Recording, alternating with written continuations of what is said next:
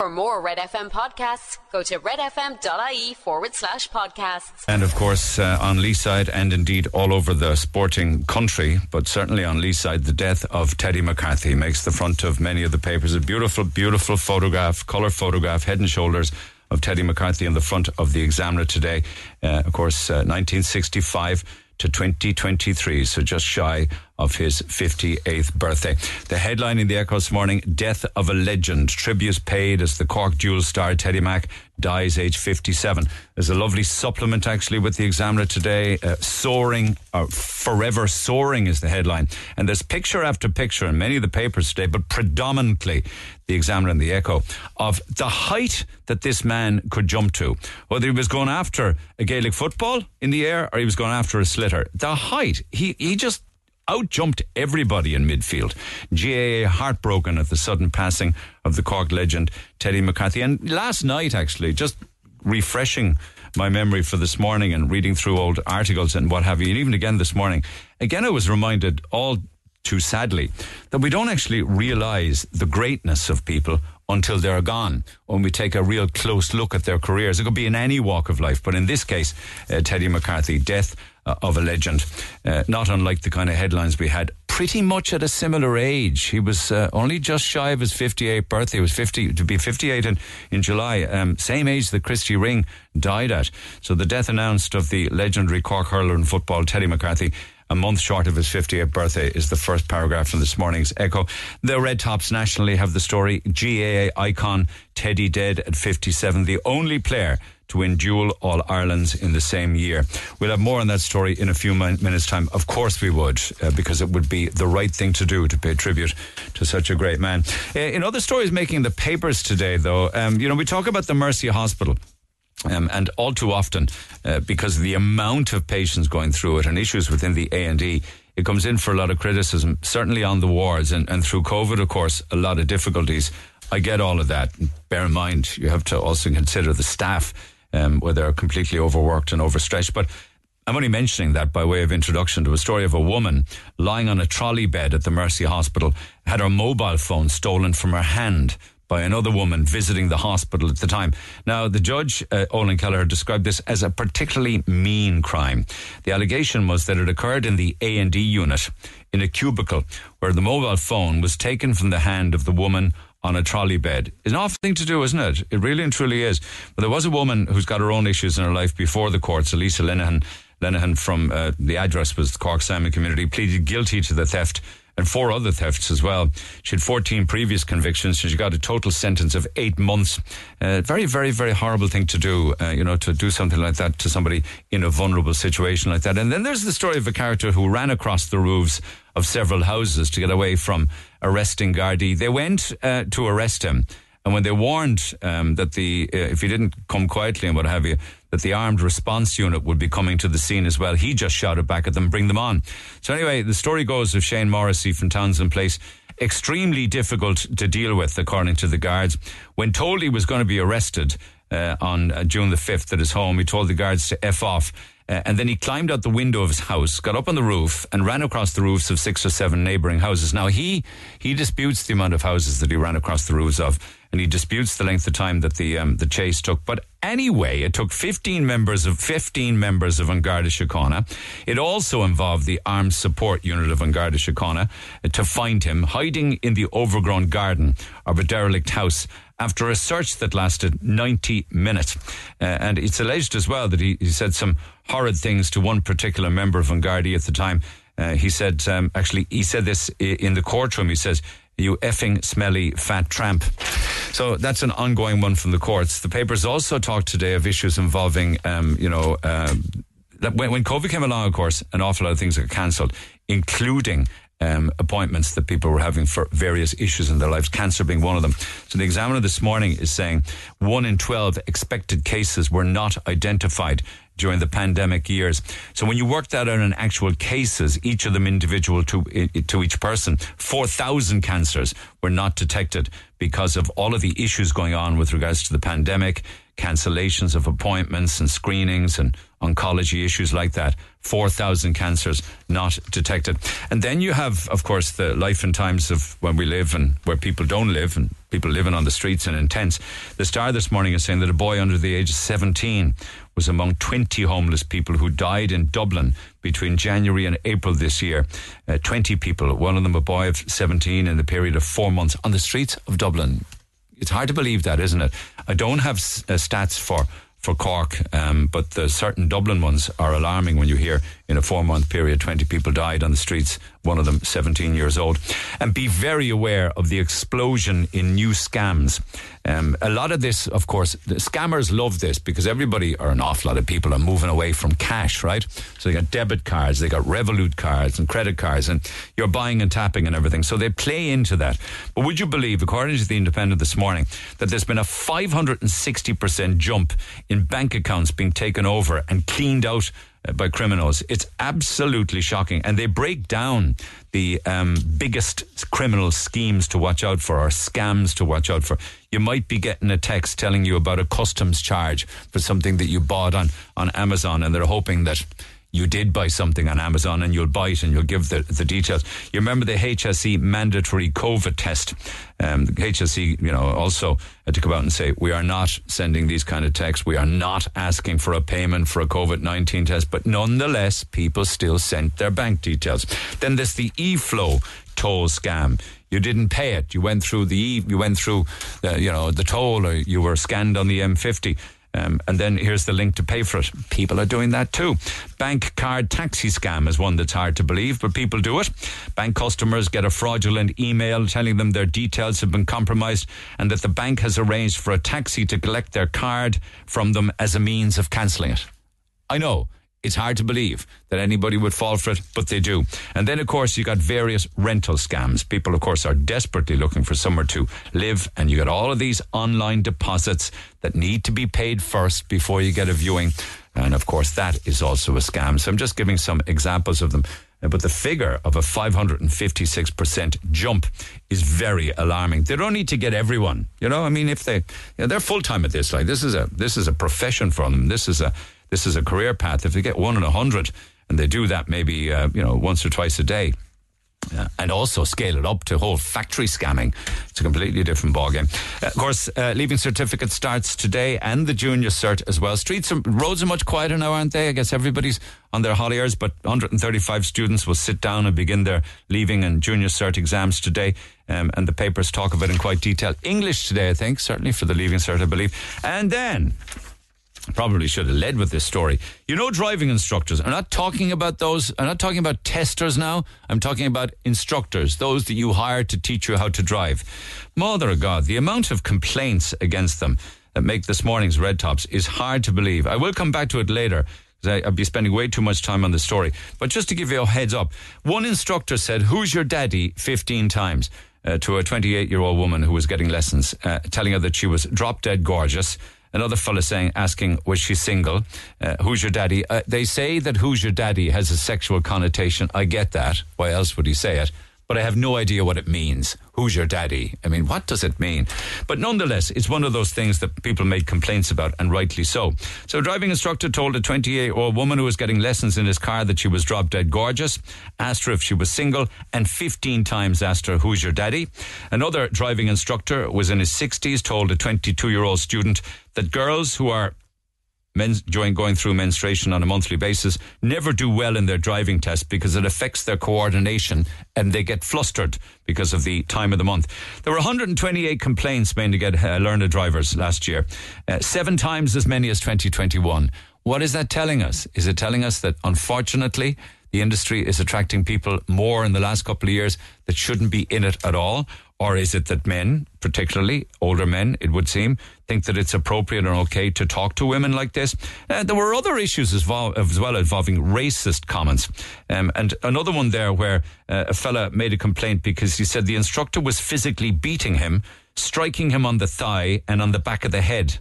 I mean, I'm only touching uh, the surface of this because there are other complaints, which, as I say, I will come back to. Move the effing car. Like, Are you going to move the effing car with the window down and people laughing because people knew there was a driving lesson going on and they were laughing at them as fortunate person trying to take it. Uh, another woman said that she was slapped on the thigh within 10 minutes of being in the car. She says, at first I thought it was an accident, but then it happened again and again. Anyway, I will come back to that. But there are other motoring related stories that make the papers today, like the backlog for the NCT. If you didn't know it, can I remind you? There are 375,000 vehicles on the road with an overdue NCT, and the Gardaí have said that every single one of those is technically prosecutable. 375,000 vehicles. And the Examiner this morning, this is insane, say that if you were to look for um, the earliest available date, just going through the website, not picking up the phone or anything, but just going through the website, that the early, earliest available date that you can get an NCT test at Little Island is the 23rd of January 2024. I mean, uh, I mean, like, surely be to God, you can, like, firstly, it's very frustrating for people, right? Secondly, you have to pay for the damn thing. And thirdly, it's broken and nobody seems to be able to come up with a plan of fixing it. The tolls are going up. So from more point of view, it will mean, do you remember when it was 190? Now it's two, then it went to two euro. Now it will go to two euro and 10 cent. Slowly but surely creeping up, creeping up, creeping up. A fresh blow on the way as drivers, as tolls. And this is all motorways and M50s and all sorts of things like that. I, I got an awful land. I was. Um I was away for uh, the, the, the bank holiday weekend in my camper van and uh, stopped at the toll in Watergrass Hill. Normally the camper van it's under a certain size, so we get we get charged the same amount as a car. Camper van, you wouldn't be a car, you'd probably be a bus. Would you? Well, no, we actually qualify as a car with the size of the camper van that we have. It's only a small one, so Right. we qualify as a car. Normally two euros. Watergrass Hill it was three forty.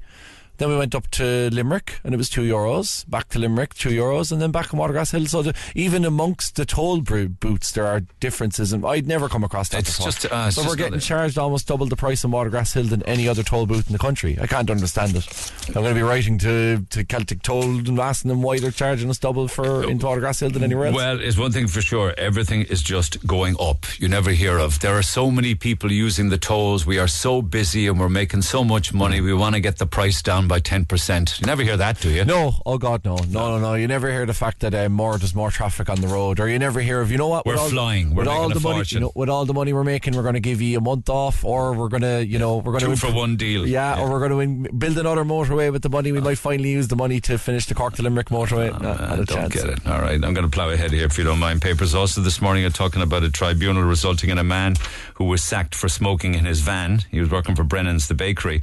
They had to pay out 15 grand compensation to the worker for unfair dismissal for smoking in his own van in the staff car park. Oh, by the way, um, if for instance you uh, live your life by best before dates and use by dates, and I don't, I use the smell test and I also use the taste but other people do. See, the younger generation are absolutely, totally infatuated with best before dates and use by. If any comes anywhere near the date, they're dumping it. It's an awful shame, really. But Marks and Spencer now are dropping the use by date on their milk, and they're suggesting that the people should engage in the sniff test first. They will put best before labels, though. But taking off the use by date because there's fierce waste in food. And I think that's a good move, and I hope others pick up for it. Uh, does your phone autocorrect? Mine does all of the time, and I'm happy enough with it, apart from every time I type, type the word T H E, it comes up with T G E, and they never correct that. But if you curse when you text, particularly the F word, or the effer word. Up until now, apparently, iPhones have been correcting that to the duck word and ducking. So they're substituting the F version with the D. Uh, apparently, Apple are now saying that they can leave it alone. They're going to stop the autocorrection of their of people's favorite swear words. I, I think they should keep correcting them. I think we should all get out of the habit of trying to uh, curse less or use expletives less. But there you go. And also, um, if you are a snorer, and I'd love to come back to snoring in the past few days, because you, as as we rise in obesity and as people get bigger or fatter or put on more weight, it can lead to more people snoring because of fat content, particularly around the neck. But there is a professor who has come out now from the Sleep and Circulation Neuroscience Institute saying, um, if your partner snores, delete all of the useless sleep apps that you have and move to the spare room. It's the only solution. So, a couple of stories in the papers for you this morning. We'll come back to some of them a little later on in the morning. Our lines are open. You can text 086 106. But to the sad passing of Teddy McCarthy next. Talk to Neil Prendeville now. 0818 104 106. Cork's Red FM. And you can text 086 106. Um, it's very, very sad news this morning. Um, Teddy McCarthy was one of our most famous players and the only player to win an All Ireland Intercounty Hurling and Football medal in the same season. These are some of the comments from Sarsfields uh, this morning. Um, Teddy was the vice chairman of the Sarsfield Club. The chairman is Keith Mulcahy. He joins me by phone. Keith, good morning. Good morning, Neil. I know, I know he has passed. I know he has, he has left us. But for you and the people of Glanmire and Sarsfields, you must be still trying to process it. Is this real? Did this happen? You, you spoke to him at the weekend on a number of occasions. I did, Neil. It's devastating, absolutely devastating. Um, I spoke to him on Monday night. I was at a junior hurling match in Kerry Carrigtwohill, and he rang me three or four times during the game to find out the score. Um, normally, I'd get you could get ten phone calls from Teddy every day. That's just the way he was. He was he just enthralled in the club, loved the club. Um, we're just we're in we're in shock. The you know the, the club and SARS and, and, and Football Club and the, the Greater Glanmire area we're just in shock. And look, I've had phone calls from people in St Vincent's Football Club in Dublin, um, clubs in Kilkenny last night contacting us just to, to pass on our condolences. They're, you know, t- look, Teddy was iconic as everyone knew. Um, we're just in shock. Mm. You know, words can't describe how how, how disappointed and how, how devastated we are. You know, I was, I was saying there earlier in the introduction that, look, seeing the headlines of the papers this morning and going through his achievements, we, we don't realise the greatness that we have amongst us until until they no. are gone, and, and and and his achievements were just monumental.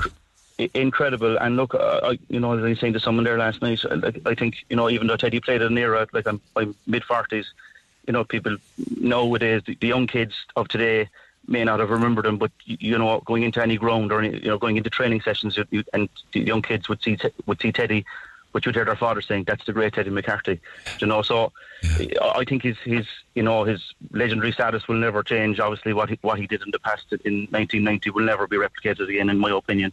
I know he he speaks a lot about Dennis Walsh should have got a, a medal as well. Um, the sub, he was the sub, wasn't he? He was a sub, yeah, that's right at the time. But Ted, Teddy, I was only talking to him about two weeks ago, and you know he was saying at the time Dennis should have got a medal as well. Dennis should have got a medal as well, you know, and, and I know. Teddy would love to have have that to happen as well. Was he the kind of guy that always played down his achievements, particularly that double? Yes, yes, absolutely. Not not someone that wanted to talk about it a lot. Um, that's just the type of guy he was, you know, and very unassuming guy, quiet in his own way, but a character, you know, at the same time, um, very lovable, very likable very chatty, great stories. Um, you know, he was telling you stories about the, the, days playing against Kerry and the Bomber Liston, and they used mm. to belt the head off each other, but they turned out to be great friends in the end, you know. Um, there was a glory days of Cork hurling and football. It really was. Um, it I remember was, yeah. the, the, buzz on Leeside in 1990 trying to get tickets, and people wanted both tickets because they knew something very special was happening that year. It was like we were gripped in a football and hurling fever that year. We were, we were absolutely, absolutely. Look, Teddy obviously rose to shame earlier than that in 1986. It was his first, his first All Ireland. Yeah, yeah. I was very fortunate to grow up in the same terrace as as him. Um, I was the first house and he was the fifth house. But in 1986, I was only eight, and I was able to. I went into the front room and I watched the All Ireland final with his mother because uh, Mrs. Mack at the time she wouldn't travel to the matches. She was too nervous. Go, go. away. and I, I, was able to. I sat on the on the sofa with her watching the match and she roaring at the television. um, so that's that's a memory that will will never leave me. Yeah. Um, yeah. As as a young child. But yeah. look, he he for for, ma- for many in SARS and Glanmire and uh, I'm sure around the country, he was a he was our hero. You know, certainly mine. I visited the club on a number of occasions over the years. More recently, yeah. about two or three years ago, for a big dancing event that I was part of yeah. there. Um, whatever you're doing is magical because it it it really is a, a, shining example. You know, the clubhouse, the pitches, the facilities, the training, to all of the clubs. I mean, that must have taken huge effort and work, of which he would have been oh, central no. to. Absolutely, it did. It did. Well, look, he, he was kind of out of the club for the last couple number of years, in the sense that he wasn't involved in anything. He was he was managing the team back in 2016, the senior team, and um, he was kind of out of it for the last couple of years, doing other bits and pieces. But I, I took over as chairman last year, uh, started last year, and we brought him in as vice chairman, um, and he was absolutely unbelievable in the role. You know, people said to me, Teddy, Teddy, Teddy might be too quiet for that. No, he mightn't be into that. It's kind of an administration role." But I can tell you, no, Neil, he was absolutely superb. Anything that we needed done, uh, and of course, he knew everybody, or he knew someone everywhere. Um, do you know, you could pick up the phone and say, Teddy, we're stuck with this. Do you know any fella in this office or do you know anyone there? And he'd say, Yeah, I know someone there. He'd pick up the phone and he'd ring. You're quoted in the Examiner saying, for you personally, he was inspirational. He was a rock to me. That He was. He absolutely was. We had a difficult couple, couple of years there. The last two years have been difficult in the club for us, and he um, certainly for me personally, he, you know, he was he was the driving force be, behind me. First of all, even going for the job and getting the getting the chairman's job. Clive Murphy was chairman for 15 years, did a superb job. Yeah. Um, but you know, the time came for a change. Teddy was the driving force. You know, he, he was the one to look. No, you know, put put your hand up for us. You know, you, you want the want the job, go and do it. And Yeah.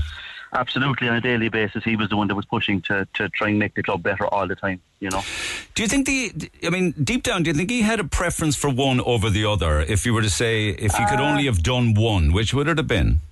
I don't think so. I, No? I don't think so. No, even though look in later years, probably mo- most recently in the last 10, 15 years, probably leaned more towards hurling, in the sense that you know he was more involved in the hurling club. But no, still very much uh, a follower of, of Football Club. Went to all. He was at the Cork football match on Saturday.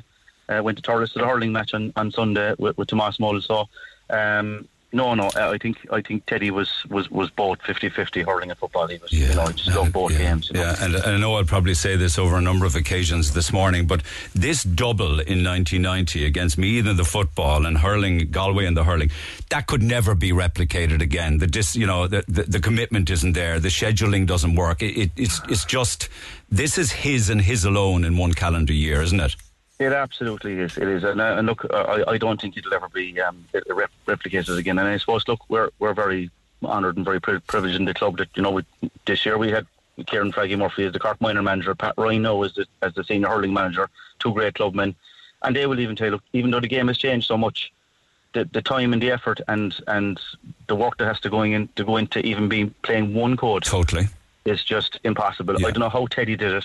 Well, you have all, you have work commitments, you have family commitments, and you, Absolutely. you know. Yeah, yeah, and look, Teddy, Teddy, uh, you know, had a young family at the time, and uh, like, uh, it was just an, an incredible achievement, you know, really incredible achievement. And look, our, our heart goes out to, to Kane and Niall and Sinead and Una, their, their, their family. You know, there must be. I, I I spoke to Kane last night and, and Dennis's brother. They're they're absolutely devastated because they were a very very close family.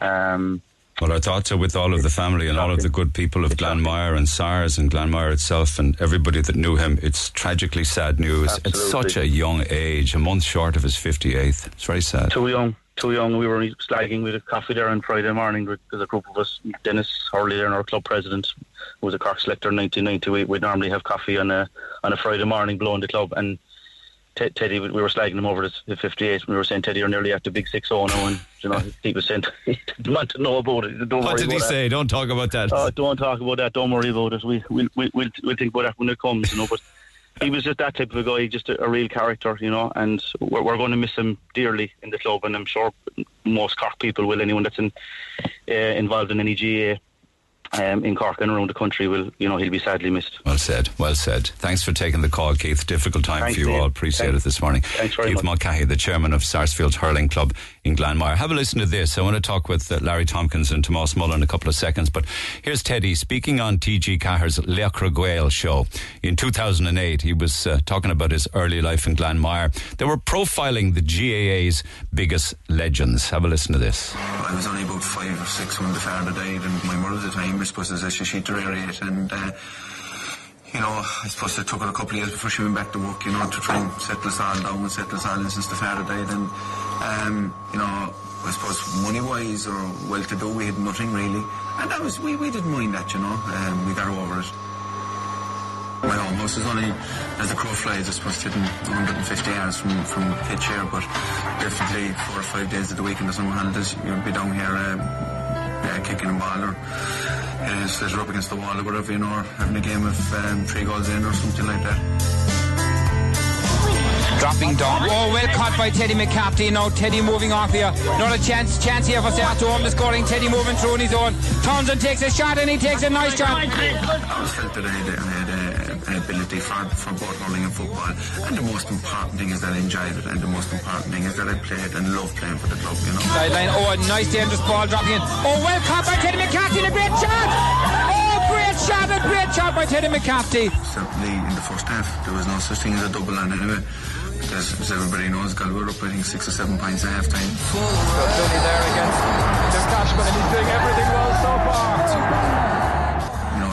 Father he had a few words with us. He said, you know, there's only two or three V playing here. He says, do you expect to on to win in Ireland? He says, and I remember Kevin Hennessy piping up the time and he said, who's the, who, who the two? He says, I think that was them. A turning point, you know, there was a few of us chuckled and uh, I think it took the pressure off everybody and we just went out and enjoyed the game and relaxed and uh, watched a cracking game of hurling. Teddy McCarthy. Cork Ely looking for another score. And McCarthy provided. McCarthy. In attack, he's been absolutely brilliant. He's taken up, his given. It's a goal! A goal by. It's called time. Cork are the All-Ireland champions. Once again, the first part of a possible double has been achieved by an amazing display of heart. There was pressure and there's no doubt about it, you know, whatever anybody says, you know, twice there. Intended for Teddy The double has been mentioned, of course. They said it in their sights. We were the only team that could do it. Several good individual duels so far. A good catch here by Teddy I think was the fact that we were playing Meath, you know, and we lost them twice already. Uh, was more important Tompkins, the free taker. the actual double. Into Shea Fahy. On what's a very dark afternoon, really, here in Croke Park. The picture you're seeing And got sent off playing a great game against Mick Lyons, but we were so determined and so focused. And that happens, you know, nine times out of ten you, when you're down with men, you're in the, it, looks like the team that are down with men are probably up a, a player at times. most for all of the chances that come their way. There was nothing going to come in the way that day to stop us from beating In a tight finish. Ran away straight into the dressing room. Straight into the dressing room. Didn't even hang around. Felt maybe that, all the owners and all the media attention would have been put on me it would have been, you know, wrong and, and you know, the, the, the, the 25 players that were, that were, you know, tagged out to give their life for Cork that day. Very happy man, the former Taoiseach Jack Lynch. Footballer and hurler, of course. A very pleased I remember Jack Lynch coming in and, you know, shaking my hands and it was one of the great experiences of, of, of, of my life, really. It's Sam and it's Liam in the one year for Cork. The only man in captivity. who has Two All Ireland senior medals in two different sports in the same year. It's a great sense of occasion, Teddy. Very good, yeah. Um, really, my um, main ambition coming up here was to win, you know. Um, anything else uh, was a bonus after that. Um, I suppose it's unique for me, Harry, I suppose, uh, to win two medals in the one year. Um, it's been 100 years, I think, since it's been in one last, and uh, hopefully it'll be another 100 years. Ah, the great Teddy McCarthy. McCarthy won two All Ireland senior football medals, six Munster medals, and an All Star. In his career with the Cork Senior Hurlers, he also won two All Ireland medals, three Munster titles, one National Hurling League. He won three All Ireland under 21 football medals with Cork between 84 and 86. He was voted Texaco Footballer of the Year in 89. For his club, he helped SARS reach their first Cork Senior Hurling final in 42 years. In 1989, they ult- ultimately lost to Glen Rovers in that game, uh, and his likes will never be seen again. Two men who played alongside him, one in football and one in hurling, join me now, Larry Tompkins and also Tomas Mulcahy. Uh, gentlemen, good morning to you both. Thanks for taking the call. Um, Larry, Larry, Larry, Larry, what can we say? Um, it's a terrible shock, isn't it? Yeah, there's a a dark cloud over Cork today. Um, just want to send my deepest sympathy to Una, Keane, Niall, and Sinead, and to his brothers and sisters. Uh, incredible family, um, brilliant guy, brilliant friend. Um, just heartbroken. Um, uh, just, just the icon of what you have heard there in relation to being the only man ever to achieve what he has achieved. I think in life, I think you look for the exception, and um, Teddy is justified to be the exception. He was an exceptional um, player in both football and hurling, exceptional gifts and talent. Uh, that we all had the pleasure of seeing, and myself and Tomas had the pleasure of playing with. Um, just even after playing and being with him involved with so long, sometimes when they're playing and they're together, you probably don't get the nitty gritty of to know a real player to the true length. But I suppose in the business I was in, and Teddy then was in the same business later on, uh, we became very, very friendly. Uh, we, we, we had amazing chats, conversations. Uh, brilliant looking back, brilliant looking forward to games and the teams that are going ahead now. Um, just he was just such a, a, a an unassuming guy. Like um, he would just he was loved by the Cork people. Uh, we've had many many brilliant stars here in Cork. You know, like Roy Keane and Sonia Sullivan, who have been exceptional. But I think Teddy, I think, was just a crowds man. He was just a people's man, and he never had any hang-ups about himself or what he had achieved, but just the the, the, the pleasure to have played with Cork and for his club. His club was always number one, and uh, loved his club, loved his mates, and when he put on that red jersey, it meant the world to him. And just for me personally, it was just a real, real pleasure to have known him and um, have played with him. He was a massive inspiration to me, and uh, I'll just never forget him. That's a beautiful tribute from a man who you yourself were once described as one of the best players to ever play football. Tomas Mulcahy, we'd say the same about him on the hurling pitch. Tomas, good morning. Good morning, Neil. Oh, for God's sake, man! I hear you. You spent time with him at the weekend, I believe. Tomas, did you? Yeah, uh, yeah, I did, Neil. Yeah, and um, look, sure. What can we say? Um, we're all shattered. We're devastated. Um, I was in the hurling field last night at my own club in Glen Rovers when, when the call came through to me from his brother Dennis, and um, oh my God, um, I was just shattered. To be honest with you, Neil. Um, yeah, a great friend on the field to play, but a brilliant guy off the field to play as well. And look, some people had their own opinions of Teddy McCarthy and might have taken him up the wrong way, but he was one of the nicest guys, one of the greatest friends. He gave it a shirt off his back. He just loved everything about Cork. He loved everything about Cork GAA. He loved his club Sars. Um, but most importantly, he just loved his family. He loved his ex-wife, Una, still had a great relationship. All the O'Neills below in Passage that he was so uh, tied in with. Um, and then he's obviously three kids, Cian, Niall and Sinead. He, he was just so proud of them. And he'd, he'd talk about them on a, a regular basis when we'd sit down. We might have a coffee or have a pint and stuff. And yeah, I collected them on Sunday at 10 to 12 above in Watergrass in his home. And we went to Thurles for the Cork under 20 All Ireland final. And we had a great day. We had a great chat. And we were lucky enough. We, we got lovely seats, in, in, in as they call them, in the, the Ard Chomhairle or the Inclub, the right seats, right? And um, we got vouchers for a cup of tea and a sandwich at half time and we went over and he was talking to the president of the GAA and he was talking to the former president Sean Kelly and like the crowd was mighty and then fellas were coming up shaking his hand Teddy McCarthy my God the man that won the two Irelands in the same year and um, Oh yeah, my God! I say that followed him all his life. What do you think? it followed him all his knife, Neil, and like like there was odd, the, the odd bit of a dig then as we were walking away. He kind of turned to the lads and he said, "Look, sure, anybody could play play the one game," and he was pointing at me, right? so I said, "Just the holding, right?" You know, and he was playing both of them, and anybody could play one game, and. And coming down the car, and we were talking about the match, and we were talking about everything, and about the players that played well that day or on Sunday, and like the victory for Cork, three all on twenties and four years, and what it was going to mean for the future, and guys that were going to step up to the grade for the next time. But it was it was just incredible. Never lost an interest, never lost an edge. Was always staying on top of what was happening and what was developing. But you know that that because I remember 1990 as vividly as perhaps anybody else who was following hurling and football that year. But you were both in it, both yourself and, and Larry. And if you look at say both teams, like the hurling team, there was obviously Teddy Mack and there was you know your your, your good self. You you captained that team, Tomas. Jim Cashman, Ger Cunningham, goal. Kevin Hennessy. Um, you know, if, if you look at the footballers, then Larry, uh, I mean, just just an incredible array of talent. I only mention a few. Again, Teddy McCarthy, Larry Tompkins. Larry, you captained it. Dave Barry played. Uh, Niall Cahalane played, Conor Counihan played, John Kerins played. I mean, that, this this was an incredible year. The bu- do you remember the buzz on Lee side for the double? It was awesome. Yeah, sure. Look, it was, uh, and you you think of that team, uh, Niall. Um, you know, three of that team has passed now. Uh, John Kerins, the Lord of Mercy uh, died at 37. Uh, Mick McCarthy, unfortunately, died in a car accident at 28. Uh, I know the great Teddy Mack, you know. Um, look, it, it was an incredible time. Like, um, you know, we were just so lucky like this.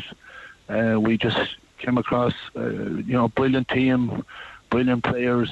Yeah, um, yeah, it just clicked. and it just clicked. And, and uh, you know, Kerry were a dominant team like in Munster, and uh, you know, no disrespect to Kerry, but like uh, Teddy, that was one county that Teddy just wanted to beat Yeah. every day of the week. Like He and- hated and, him, Larry. yeah, and uh, you know we, we we had so many. I, I used to be so I had to be so careful even employing staff inside of my business because I had to make sure maybe that I had nearly no Kerry person because he would nearly eat if he came in.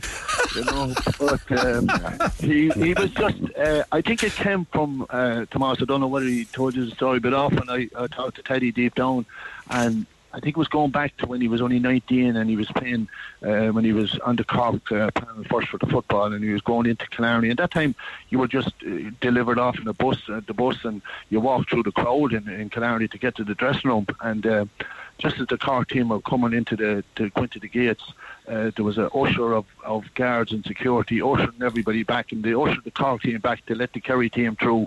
Like there was Jacko and Toddy and, and Tim Kennelly, and and I think uh, just uh, do you know what? From that day onwards, I just think that for you know he treated Cork as being number one, and when you wore that red jersey, but to be ushered back and to be just treated like second class.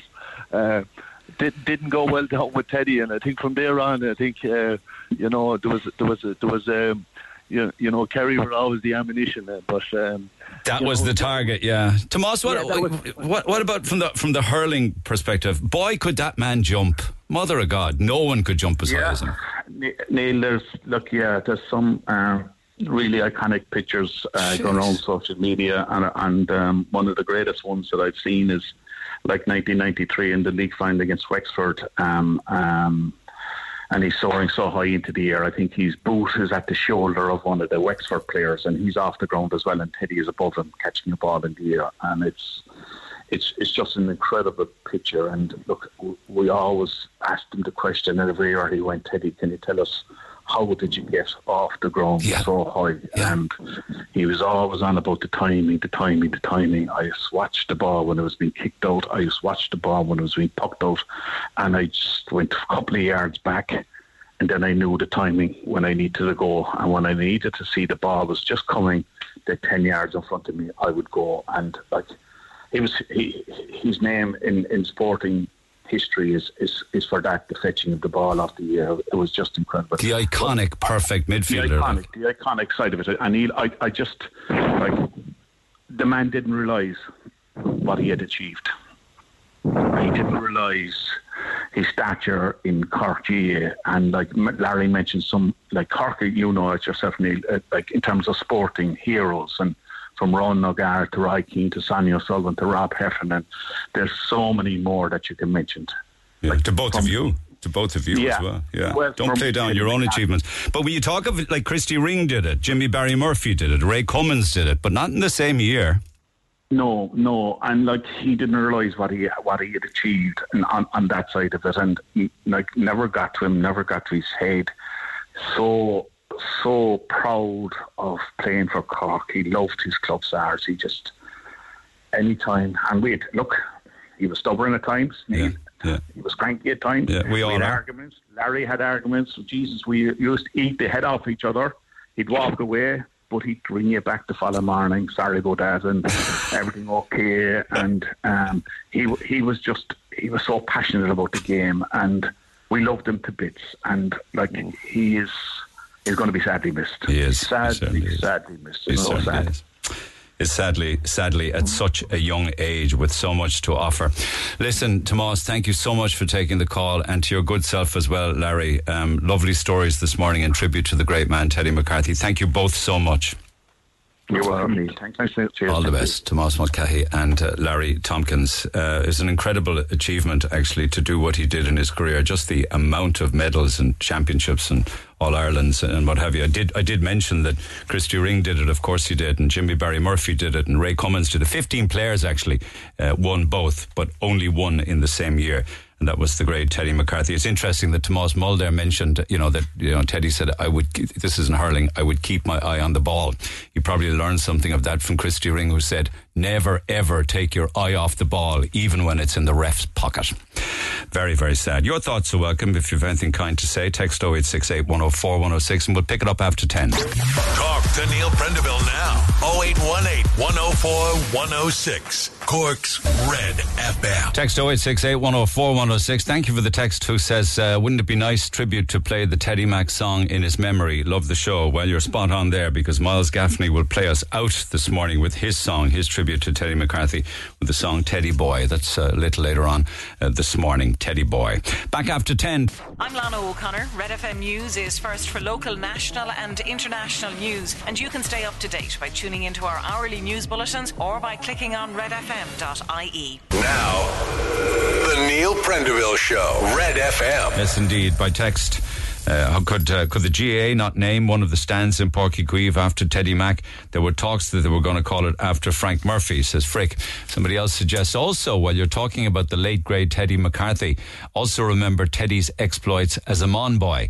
He played in three Harty Cup finals and one replay between 1981 and 1983, winning one in 81 at only 15 years of age. And that's from a former school teammate and friend. None signed, so I don't know who you are, but thank you for that. A uh, good pal of mine, Alf Smiddy, actually, who was the boss at Beamish and Crawford back in the day, uh, says, such terribly sad news to hear of the sudden passing of Teddy McCarthy, a great friend from our school days, a great neighbour, and a great colleague at Beamish and Crawford, not to mention his football and hurling skills in the 1990 accolade. May he rest in peace. Deepest sympathies to his family. Beautifully said, Alf. And, uh, you know, uh, back in the day, in his earlier days, Teddy McCarthy worked in Beamish and Crawford and worked his way up through the ranks. Ultimately went on to become a publican himself. Um, I also see that Ronan O'Gara has been paying his respects. Munster legend paid his respects to Teddy McCarthy on Twitter. He said he inspired all young fellas from Cork, no matter what sport they played. Uh, Micheál Martin, who is a great lover of hurling and football, says he's deeply saddened at the passing of Teddy McCarthy, particularly with regards to the unique achievements in 1990. It will forever live in our memories. He thrilled us all with his soaring leaps into the sky. Isn't it very, and our thoughts again, can I know that the lad said it earlier this morning, but sympathies with uh, his wife Una, children Kian, Niall, and Sinead. But if you if you were old enough to remember 1990, it was an incredible year. The buzz on Leeside was like off the charts, and the scramble for tickets for the hurling and the football finals, because a lot of people knew something special was potentially going to happen that year, um, and a lot of people wanted both. They wanted the hurling and they wanted the football. And of course, there was never enough to go around. But the amount of talk and buzz and banter and excitement uh, throughout the hurling and football season in 1990. And then the homecomings. Who'd forget that? It was just an incredible, incredible year. Uh, if you're old enough to remember it, you'll share that uh, thought, I'm sure. Uh, and everybody was on a high. It was the same year, of course, as, as uh, Italia 90. so we had a great year in, in total back in 1990 itself. Text 0868 104 106. Pick up the phone on 0818 104 106 and we'll pick it up after the break. Call the Neil Prendeville Show now. 0818 104 106. Red FM. And text 0868 104 106. It's a testing time for 135,000 students this morning, and a fair few thousand of them are on Lee side because they sat down this morning uh, to start their Leaving Cert and Junior Cert exams. Uh, I believe it's English today today, and it'll roll out over the next week to ten days or what have you.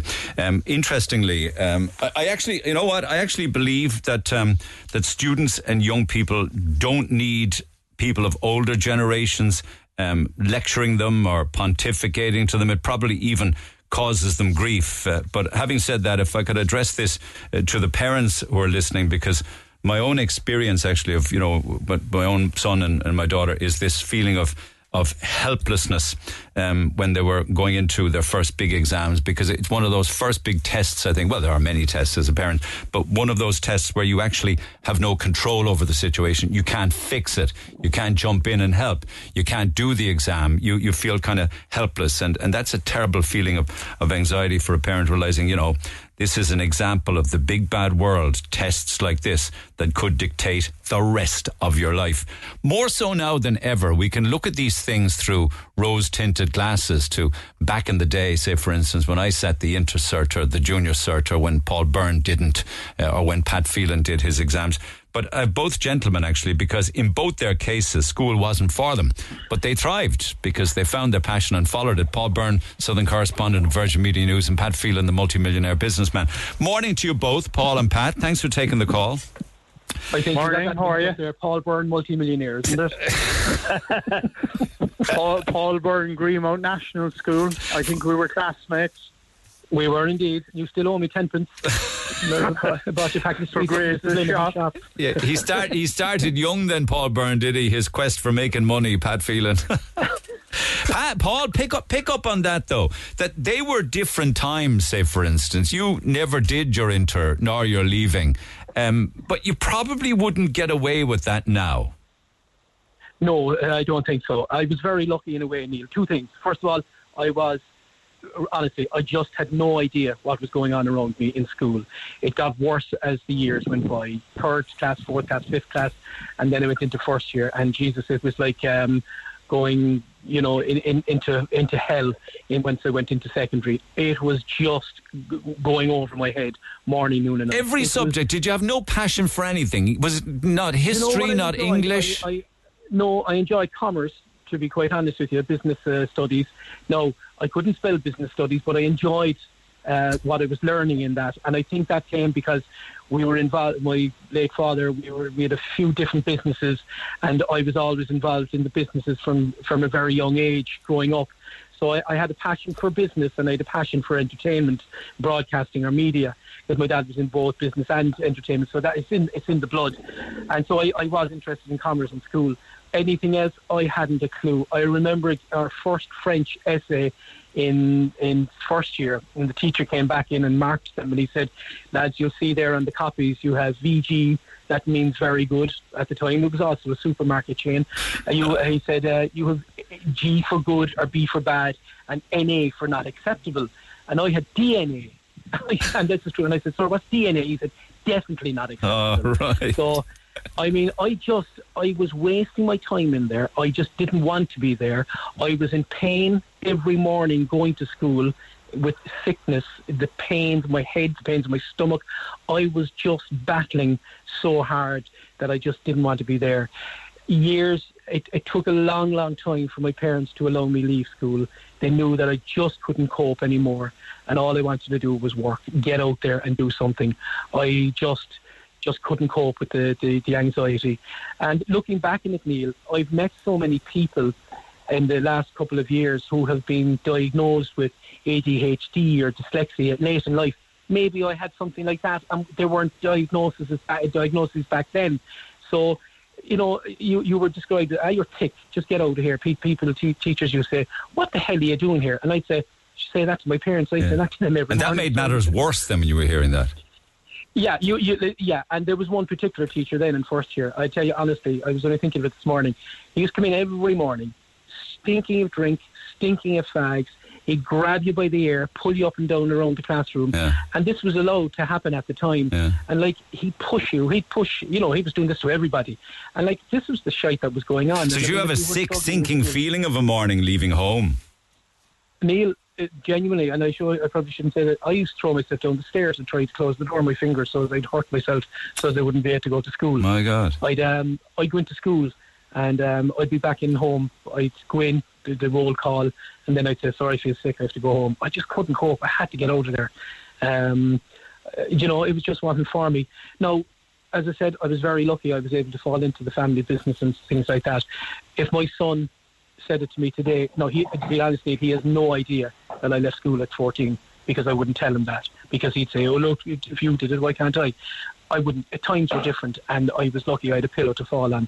He wouldn't have the same. Um, um, Well, he, he, he certainly like he, he well, well, he- he'll need entry level now as a degree. Pick up on that, Pat Phelan, and if you're lucky, a master's to set you up on a proper career path. Back in the day, would have been an intercert, and then of course the leaving cert would have got you something fairly decent. How was it for you, Pat? Because you went on to incredible success with Trustev, with Sisu, and now with the Limbo Revolution. But what was it like, school? I think I, I, I I was actually thinking about it this morning when you asked me to come on, and you know, Greenmount National School for primary.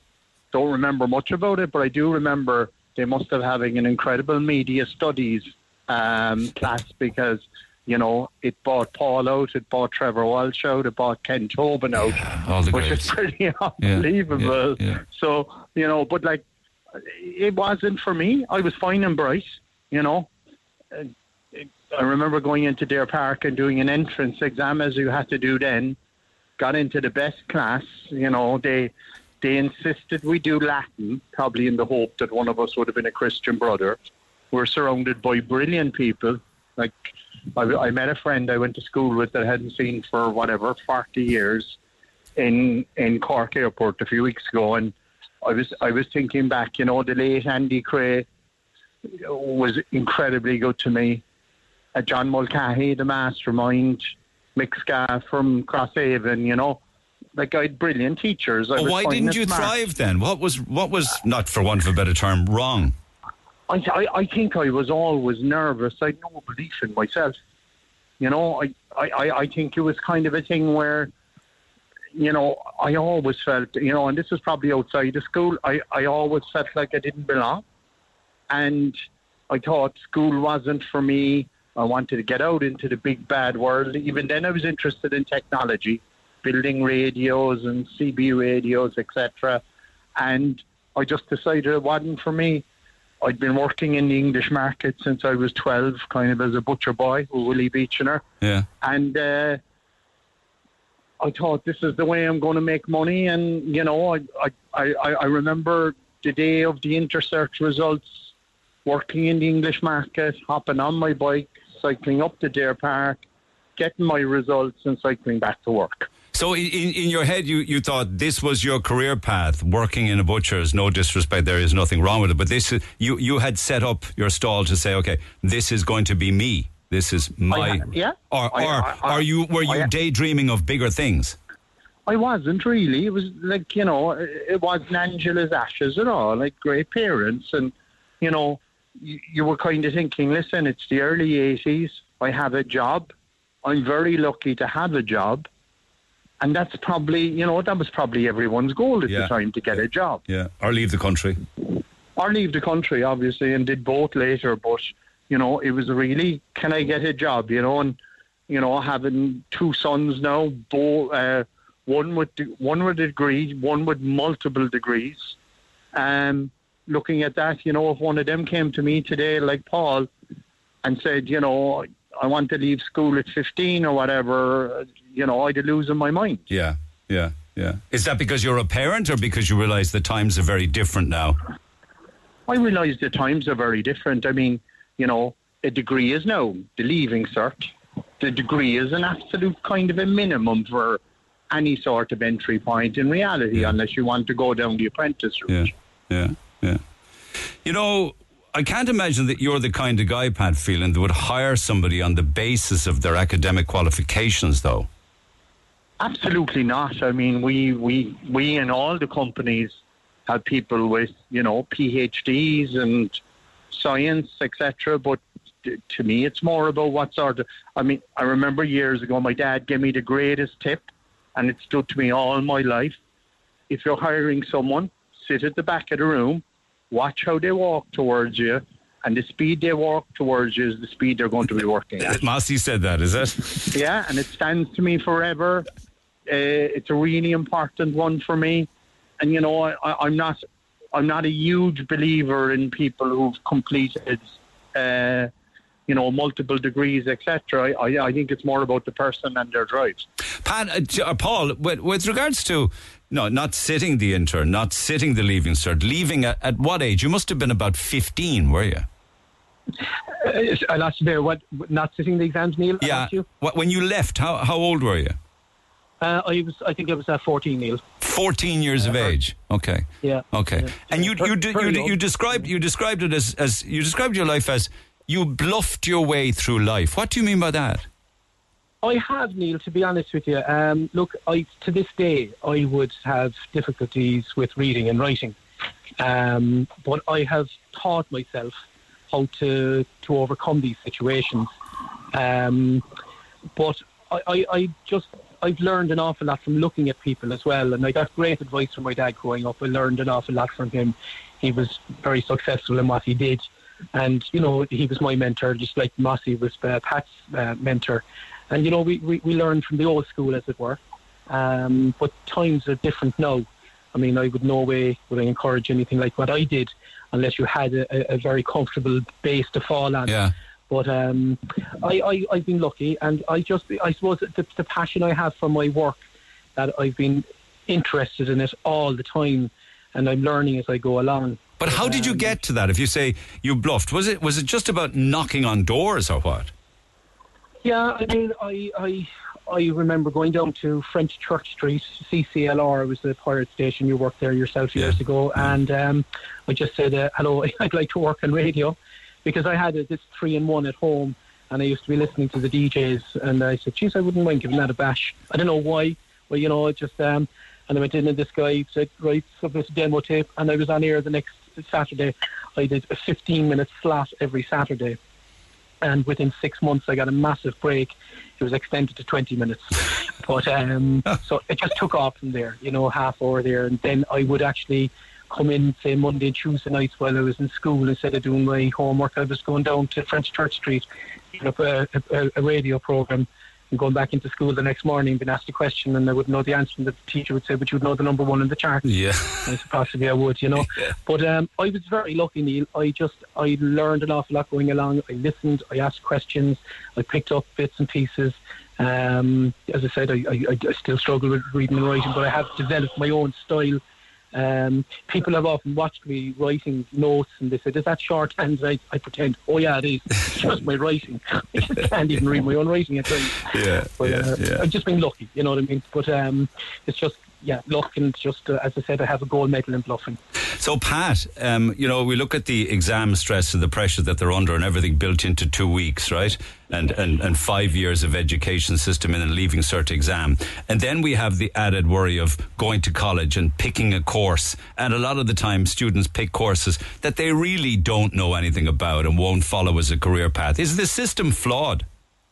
I, I think so. You know, you're almost deciding your your passion and your route from second year, which is, you know, really early in a, an adolescence life cycle to make a decision like that. You know, my suggestion is, you know, you definitely you definitely do need college, and I would think, you know, like me, you know, it was always technology, and I think if you can genuinely, and it sounds a bit cry, you know, find something you love and you'll never work a day in your life.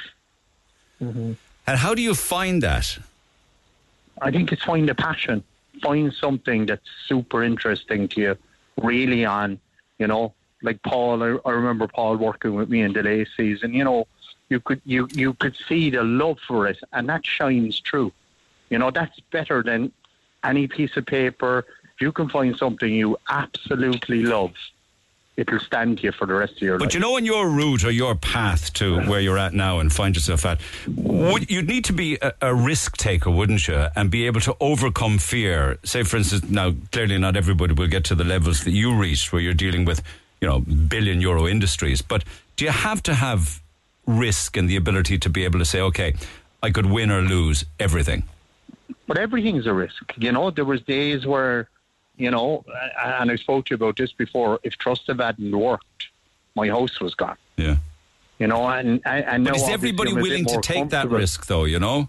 But I think that's the acceleration piece. You can either decide that you want to be slow and stable, or you can decide you want to be a champion. That's kind of probably the core of everything that you do. And in, ca- in and in your case, of course, and surrounding yourself with the best of people. You know what I mean? Mhm. There's tons of us out there all willing to help. You know, I'm sure if someone wanted to be a DJ today and wanted to get on radio, there's people like Paul, there's people like Trevor, there's people like Ken, there's people like you. You know, I, I- I think I think people, younger people, are a little bit scared about asking for help. And you know, if someone asks me for for help at any stage, I'll, I'll bend over backwards. Are know? they a little bit afraid, afraid also to say, well, actually, this is what I would love to do?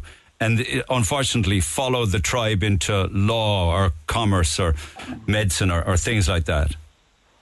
I think they are without it, without a doubt. But I think if you can find something that's a passion, I just think it, it changes the game. Yeah. Um, you your your own path as well, Paul, brought you all the way to where you're at now. But were there risks along the way that you had to take, particularly say when children came along, or maybe you had achieved much of what you wished to achieve before all of that? You know, Pat talks about risk and putting your house on the line. Um, yeah, no, my, my children came late in life, but um, you know, I was I was after landing a job in what was then TV3. Look, I mean, I worked with Radio South and all the stations, and I got a job then in TV3, which was 25 years ago, actually, this September. Uh, no Virgin Media. Um, but I, I, was very lucky to get in there. Um, you know, it was just right time the right place again. And um, passion is something that will help you to get on. And also, Pat mentioned something there. Surround yourself by positive thinking people because if you're with someone who's half glass um, full uh, approach, you might as well forget it. Yeah. Surrounding yourself with negative people is just soul destroying. Yeah. Surround yourself with make, positive thinking people, upbeat people, people who are putting that step forward all the time. But how how are young people going to do that now when they're surrounded by the toxicity of social media and everything that they see?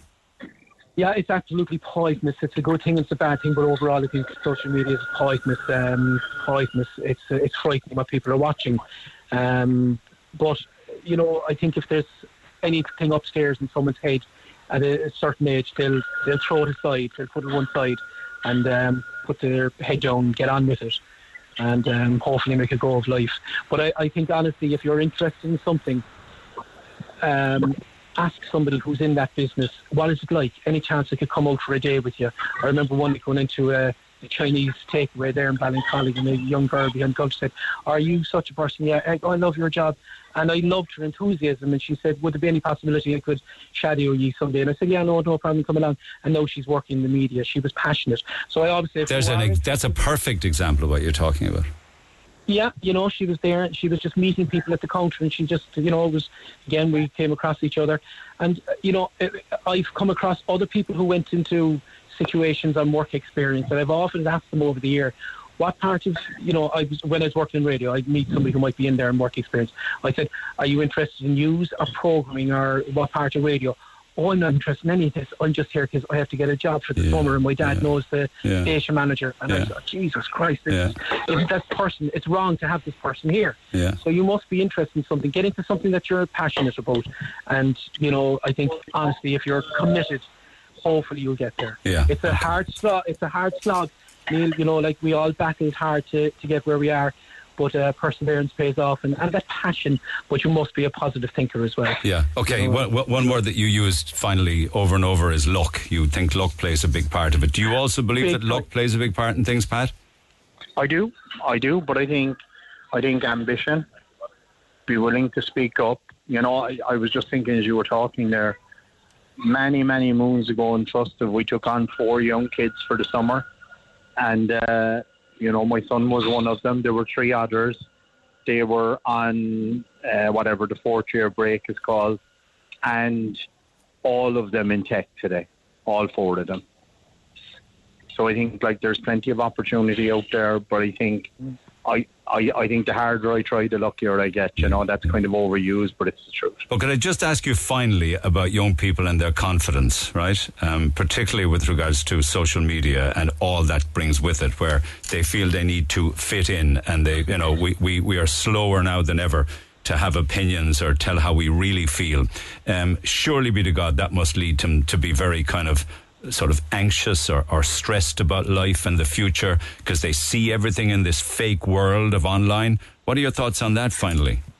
I think it is, but if you look at the people who shone, they were people who really concentrated on their own route. You look at Musk, you look at the two Google guys, you know, they really picked a goal and went for it. They weren't really in, and they still aren't interested in what people think of them. So you're saying don't follow like, the tribe then? Definitely don't follow the tribe. Find your own tribe. Create it if you have to. Great words, great words. Thank you both, gentlemen. Do appreciate it on this day, the start of the Leaving Cert. Paul Byrne, Southern correspondent, Virgin Media News, and Pat Phelan of Trustev, Sisu, and the Limbo Revolution.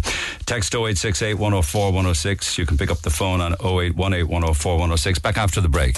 This is the Neil Prendeville Show. Text and WhatsApp 086 8104 106. Cork's Red FM. Staying with exams, primarily the uh, leaving certificate, of course, because that's where you jump from secondary into either a career or indeed college. But many people probably have seen that screen grab that does the rounds every year.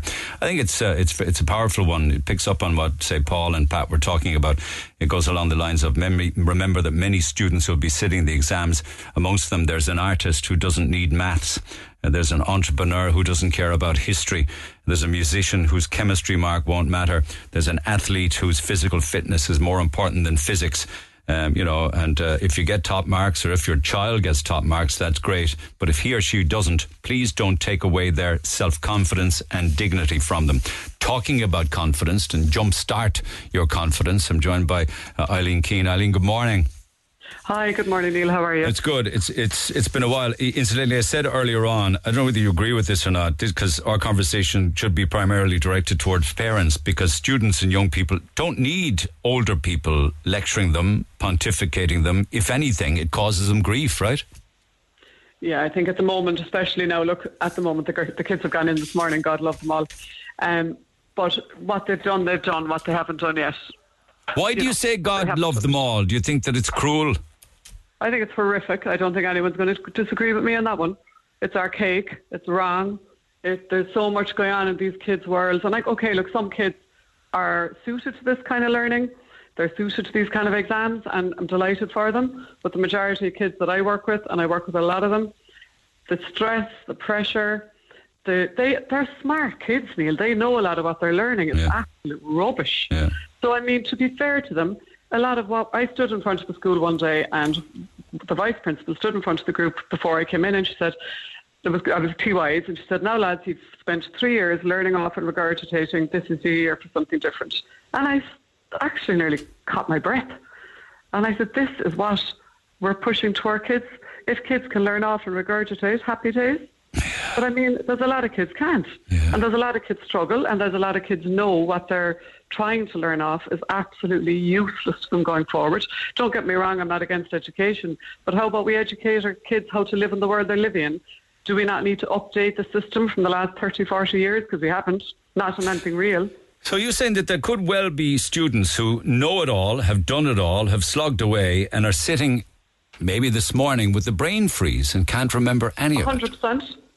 100%. And a lot of those kids who are high achievers and who are really going for the top marks, can you just imagine the pressure that they're feeling that they have two and a half, three hours of an exam to prove that the work they've done for the last five years is valuable enough to our system to allow them to move forward. It's awful as a parent knowing that, isn't it? Particularly because you and I went through that. Many people listening had a son or daughter or numerous who sat the exams, and as a parent, there is nothing you can do to help. Or is there? Well, look, I have, I have. Well, of course, parents can do to help. They can't help with the ridiculousness of the system, and I have no problem with the kids sitting in front of me, you know, struggling with learning what they're supposed to be learning, saying, "Look, there's no question the system is horrific. What you're learning, a lot of it is rubbish, but unfortunately, that system doesn't look to be changing anytime soon. So you just got to look at it as the first step of the ladder. Get your head down, do what you have to do, so you have choices to do the thing you want to do when you get out of this crap. Yeah. Should, should a parent ask a, a son or a daughter when they come home after a day, how was the exam? How do you think you got on? Well, look, you're going to have to ask that because there'd be something unnatural in us if we didn't. I, my daughter's sitting in the leaving cert as well this year. But I think, you know, if you see they're upset or whatever, just ask them, do you want to chat about it or, will I give you a bit, or will I give you a bit of space? Let them off a little bit because they're struggling themselves. They're already probably after dealing with their peer groups. They're already maybe feeling so upset because some others did well and Yeah. they didn't. Or, Or someone said on. it was easy and they had a nightmare. Oh, look, it's horrendous. And Yeah. what I always say to my own kids and to anyone I'm working with is get out of there once the exam is done. Don't be sitting around for this aftermath of chat that can actually really pull you down, confuse you. Because people could be saying, oh, this is the answer, this is the answer, and they could be all wrong. You know, it's like do what you have to do, get out of it. And if they have a bad exam and if things don't go right, just try and gently help them to understand look, let it go. It's done. There's nothing you can do about it. Just try and move forward now. But give them, you know, get them take a break. Do something they enjoy. clear their head a little bit. There's no one can sit down and study day and night, Hmm. and that's the most ridiculous thing that seems to be. There's a lot of that going on. I mean, kids have to have a balance. They have to be able to, and meeting their friends and chatting at you know a later date, or their good friends is different now. Okay. And Okay. getting out for a run, doing a bit of you know whatever it is, whether it's playing the guitar, whatever it is that they like to do, try and encourage them to take those breaks during the days over these next two weeks and look after their mind. Because no matter what they have learned, no matter what they think they have kept and retained in their head, if their mind is in a tizzy and if they're really anxious and if they're very panicked, then it's really difficult for these kids to actually do their best. Much more so than ever now, because wouldn't these kids be pretty much the the leaving certificate class that are sitting that came out the back of COVID, right? Wasn't it? Yeah, well, none of these kids have sat a state exam before, to be fair to them. Um, the point system is horrific. I mean, I'm sure it was very refreshing to listen to those lads there that you've done before me, to be fair. Um, it is Yes, really but you wouldn't I mean, get away with you wouldn't get away with those stories now. It's nice to look and see how brilliantly they did because academically, both of them are very bright, intelligent people, but academically, we're not interested. Now, though, Yeah, I think you wouldn't get a kick and a stampede. Don't we do have to understand though that intelligence isn't all about academics? You know, you can have the brightest. Yeah, but try and tell that to social. somebody te- who's having their, you know, job application reviewed in a HR department where they skim down your qualifications every time and you go on the left for no and the right for yes, and that happens automatically with what? College not- you know, education. Because none of us saying it's right. It's not right. So all we can do is try and support the kids who are trying to get through this. I mean, I do think we should be up in arms with the Department of Health and Education as to why they haven't come up with something that makes more sense and that can support our kids. You talked about social media there, confidence, self-esteem, self-belief, everything else that goes with it that is being annihilated with a lot of kids. Why aren't we actually teaching them how to live in that world? Yeah, I did read something early in the week from an expert like your good self who said it's probably too late now, but coming up to exams, way before I'd imagine, delete all your social media apps. And you know, in an ideal world, maybe, but we have to face it, uh, Neil. These kids are completely addicted. I mean, most of us are too.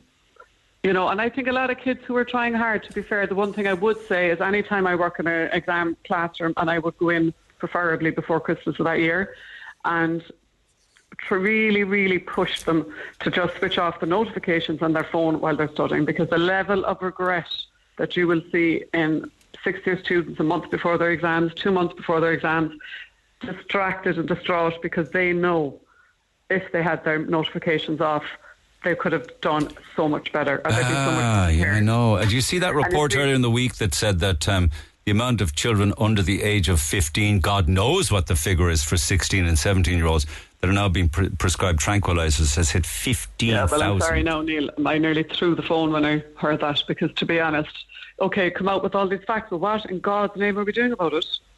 Well, I go into a classroom and I've worked with thousands of kids with that age group. There is nothing within the system to educate our children on how to look after their mental health because they're being annihilated on social media. Why has that not happened? Are there I'm children in are there now. children in, in secondary schools who are being prescribed, do you know, Prozac or Xanax? There's a hundred percent there's kids being prescribed um, in secondary school. And look, I work. Some I, I'm never going to say kids don't ever need it because sometimes they do, and it can help them get out of a hole just to push them in the right direction. But I'd be a firm believer. Well, what have we tried first? You know, I mean, if I ask a kid, what or teenager now, I'm really talking about, what what have you done in the last week to support you? Very often I'll get blank.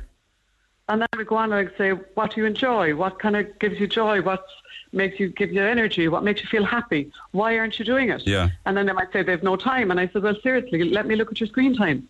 You can't take an hour out of that. And these are the lessons I think they need to learn. Like all we've ever spoken about within the school system mostly would be bullying and whatever. No, I'm not taking from that. I know it's horrendous. But, you know, it's been around forever and it will probably be around forever.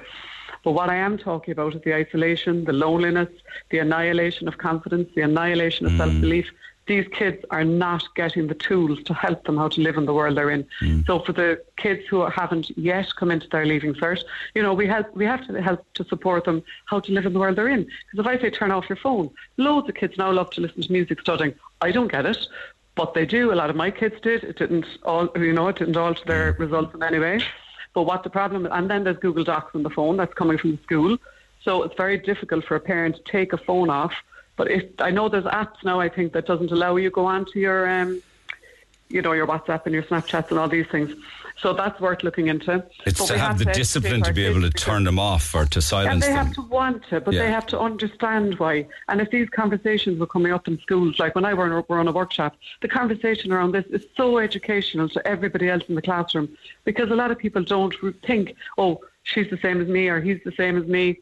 Maybe I'll try it. But tell me, are- really work for her. But are these conversations, that's all very well to say they should be happening in school. Let's address the parents' role here now because parents are listening right now who have a son or a daughter, or maybe more than two, whatever, sitting at junior or leaving cert. Are these conversations that be, should be had at home? Well, in an ideal world, yes. Or will it cause rows? Well, I'm sorry, we'll have to get over that. We're all going to have rows. I mean, every time you say no to your child, you're going to have a row. But that, isn't that not our job to just hmm. set those boundaries? Hmm. I mean, I would always be a strong believer of give kids social media whenever you want, as in realistically now, maybe sixth class, first year, whatever. But with that comes boundaries.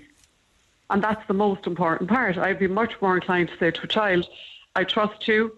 You know, we have a good relationship. I know if there's problems, you're going to tell me. So I'm going to trust you by giving you the phone.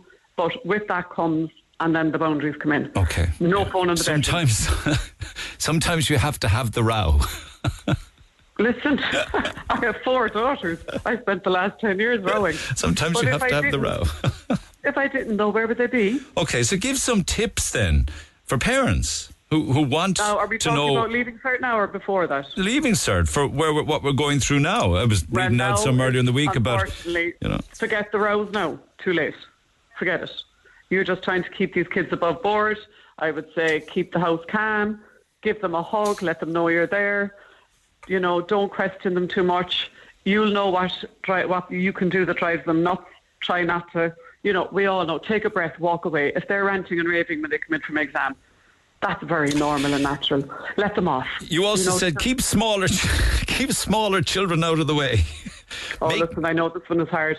But if you family or anything, it's just noise, really. Yeah. And that was more the study side of it. No, I understand, I mean, but like make their favorite foods. I love that one. Whatever they love, you know, it could be Uh, anything. but is there anything like that? I mean, I still find comfort in certain meals. My mum made, and that wasn't there yesterday. But you know, it does bring comfort, and it's it's you showing them that you care without having to use words. And there's a lot of ways we can do that because really, you know, you're you're a parent too. Look, we can rant on and rave on, and sometimes I know they switch off. They don't want to hear it. They don't want to hear us, and that's fair enough, especially when they're on high le- high stress levels. Yeah. So just be there, and the way we can show our love surely is, you know, make their bed. You know, maybe leave a, a little card or a treat or something wherever they're studying. Make that nice dinner.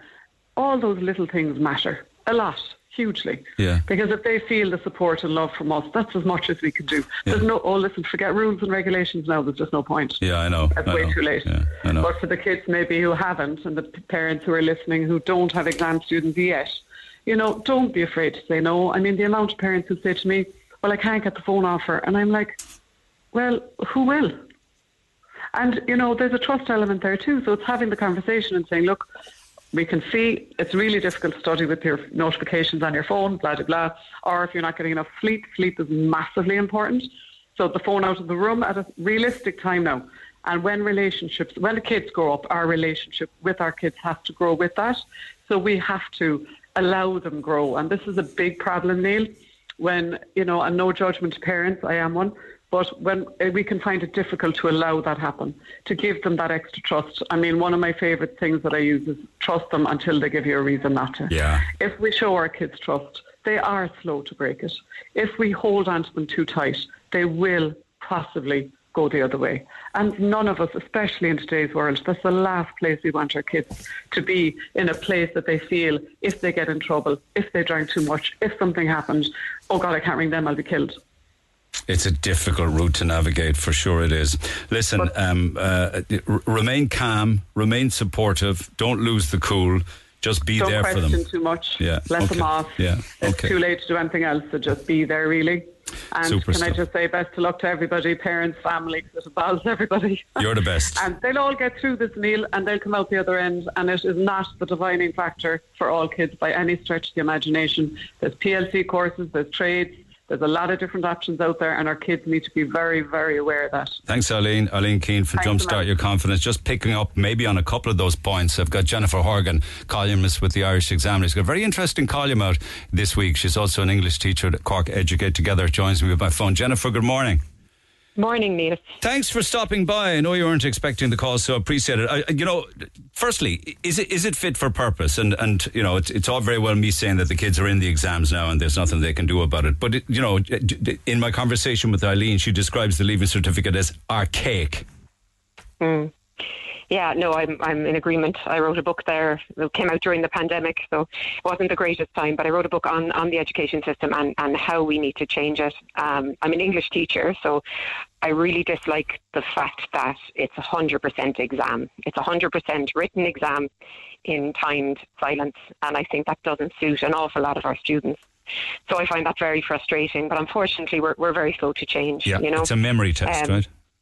Well, I would say now, like you, you do need to think critically to to do well in English because, you know, the questions are demanding. So you can learn stuff off, but you also have to be able to manipulate what you've learned off to the question. So it's it's not entirely. I don't think you can get away with Not like, English, as I. I accept that, but there would be Yeah. other maths would be certainly. Imagine physics and chemistry and perhaps biology, and that would be a memory game, wouldn't it?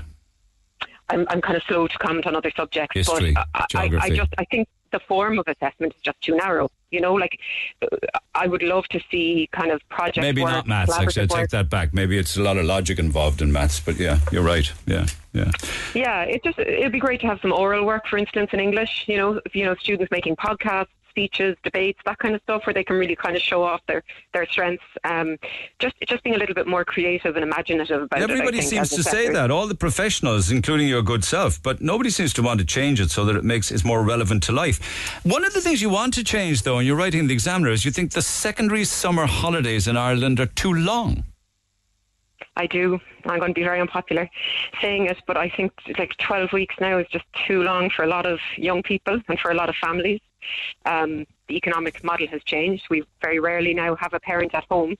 So you're looking at particularly the, the, the teenagers who can't work yet, you know, who can't go off and do a job. They're at home, as your, your, your previous speaker was just saying, you know, um, app, technology is an issue, being on phones all day. I worry about that. Um, but I also worry about the gap, um, inequality, um, the gap getting bigger between those that have and those who don't. So, like as a young person myself, I was able to go on plenty of courses, went off, learned to sail, went to the Gaeltacht. My, my education didn't stop over the summer. That doesn't happen for a lot of Yeah, but you don't necessarily need that. Like the summers can be long, happy times where you're hanging out with your mates, going on adventures.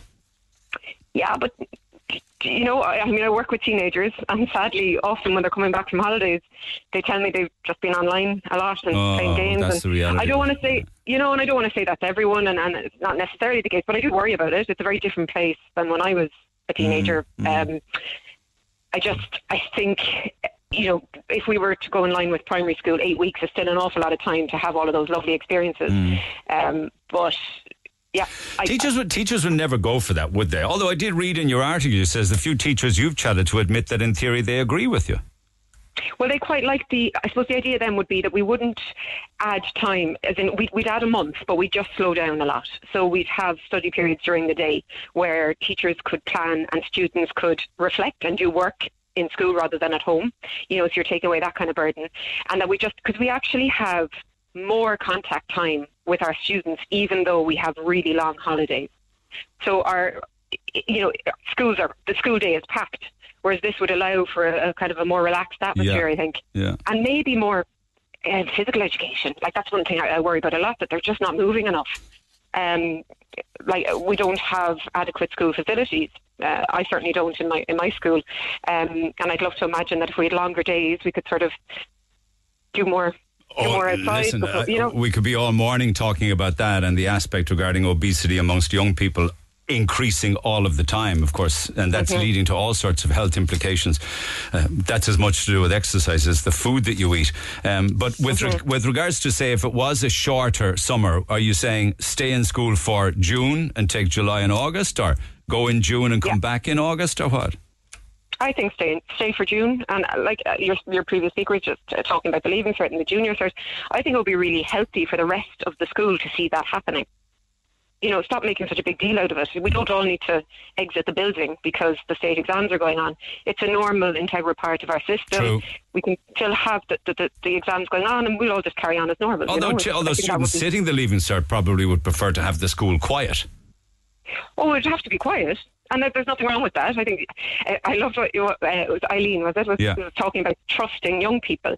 We underestimate them so much. Like if we speak to them and just say, "Look, the state exams are going on. It's a big deal for these students. So you're going to be respectful. You're not speaking on the corridors. You know, we're going to keep this area of the school clear." They're going to be. I've no doubt they're going to do brilliantly. Hmm. You know, you have to trust them, and they, they as as your, Eileen says, it, it takes a lot for them to break that trust. Okay, good stuff. Great points. Thank you, Jennifer. Jennifer Horgan, columnist with the Irish Examiner. She also wrote the book called Oh Captain, My Captain One Teacher's Hope for Change in the Irish Education System. We're hearing a lot of calls for change and the wish to modernise it, whether it's from Jennifer or indeed from Eileen, but one wonders if there's the will to have the way. After 11, text 0868 104 106. Hey, it's Dave. Join me weekdays from 4 for Dave Max Drive, where I'll help get you home or give you a little lift at home. Big hits, loads of fun features, and traffic info. What more could you need? Join me weekdays from 4. Dave Max Drive. Now, the Neil Prendeville Show, Red FM. And indeed, uh, by text to 086 8104 I was talking about scams earlier on this morning. Yet another scam, Neil, is the Amazon selling unwanted gifts scam. Uh, I bought two boxes for 120 euro. It was a total scam on Facebook. Unfortunately, you learn by your mistake. I was talking earlier on, where that second story gone again? It was the story of the different driving instructors and the things that they say to people when they get in their car. Men, boys and girls, young men and young women, people of all ages. One was, I was asking the question as to what does it mean when somebody says, who's your daddy? I know it has a sexual connotation, but one particular driving instructor told a 28 year old woman who was getting lessons in his car that she was drop dead gorgeous asked her if she was single and said, Who's your daddy? 15 times. Now, a formal complaint was received. I don't know with all of these different complaints that I'm telling you whether anybody will lose their license as a driving instructor for saying and behaving and saying things like that. Um, but nonetheless, I did get a text on Who's Your Daddy? Who's Your Daddy is a slang expression used to show dominance over someone else in an aggressive, playful, or sexual way. Daddy goes way back. Records from the early 17th century show daddy being used for any controlling and older figure, regardless of biology. So thank you for that. Uh, I also mentioned the NCT. Uh, off the top of my head, I was saying earlier this morning that if you booked uh, and looked for an appointment at the NCT Centre, just going through the normal channels online, that you would get one in Little Island January 2024. Uh, hope you're well, Neil. My NCT is up on the 22nd of June, the end of the month. I went online, and the next I can get is January 2024 just like you said. I rang them, spoke with an agent, and he put me on a list where I could be waiting 26 days to be called. Now, I went online again this morning to check any dates, as my friends told me that they update at 8 a.m. every morning. And there was Blarney on the 28th of June. As I was filling in the details, it came up that that date was gone. The agent told me that if nothing comes up before the 22nd, I will be breaking the law and the Gardaí can give three penalty points or take the car. What a joke. Certainly is a joke because it's not of your making, right? You're happily paying your road tax. You're happily paying your car insurance. You're happily paying the NCT when you sit it. You're putting petrol or diesel in your car. You're plugging in your EV. You're paying for all those things. You know, um, you know, this is not of, of your making. I understand where the Gardaí are coming from. I would have thought that the slip to say that you have an appointment booked would be enough for Gardaí changing their policy. Forgive me now, um, and I've, I, made, I don't mean to sound stupid or anything or not in the know, but has it been this way for a while, or is this a new rule that's come back into the CUMH, or has it always been that way? Um, we certainly will check with the CUMH, but maybe people listening right now might be able to clarify. Um, because it says online at the CUMH, par- partners are welcome to attend the following, and exceptions are made for compassionate reasons. They're allowed to attend early pregnancy scans, the 12 week scan, the anatomy scan, uh, but inpatient visiting, unrestricted visiting for partner or nominated support person from 7 a.m. to 11 p.m. every day. Um, doesn't that mean that their visiting uh, is allowed? Um, so I don't know where you're getting that information from, but we'll check, and maybe there's somebody listening might be able to shine some light on it. Yesterday, we spoke a lot about hospitality, all right? About bad pay, about split shifts, about um, terms and conditions, about not being able to make a career out of it about the tipping system, issues like that. Um, let me just pick up on that from yesterday. Desi says, the story of the girl you had on who went off sick in the hotel, Neil. Well, I worked in hospitality for 40 years, and you make no mistake about this. You call in sick working in a hotel once or twice, and you won't have your job three or four weeks later, I can tell you. They will get rid of you. And if it's a chain, you won't get a job in any of their hotels ever again um, a history of going off sick. Uh, I totally agree with the man who was on the air. My husband and I went to the Midleton Park Hotel recently. They pride themselves on the newly renovated bar and restaurant. That's all very well. It's nice to look at, and the food is delicious. But the service, unfortunately, is shocking. It's such a shame. We waited 10 minutes to be seated, as the sign said, and when there was no sign of anyone coming to us, we had to approach the bar.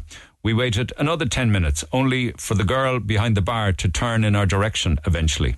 She called someone to deal with us, but by the time we went over to the waiting area again, uh, two seconds away, they had served the people who were behind us in the queue instead. So we eventually ordered our three course meal, but when it came to the dessert, we had to tell three different people what we ordered and had to wait 45 minutes for it to arrive at the table. We then had to wait for the coffee we had ordered that never came with the dessert the place is run, it would seem, by teenagers. We counted five of them avoiding the work and one girl serving all the tables and setting up for the next day. It really is such a shame because the food is delicious, delicious, but we won't go back again. We're also looking for a venue to hold the afters of our baby's christening at the end of July. When we rang three times for different extensions of the hotel, no one was picking up, says Andrea in Midleton. And I'm sure as management, as owner and owners, listening to that, they must be exasperated, you know, investing huge amounts of money in a hotel like that and the food being great and the kitchen rocking what have you. But the front of house staff that may be too young, maybe not trained, maybe overwhelmed. That's where you fall down. Wasn't it Richard Branson that said, I'm not as interested in the public or clients as I am interested in my staff. They're more important to me. I take very good care of my staff, and they in turn take very good care of the clients. It's basically called compassionate leadership. It's a holistic approach, and it works.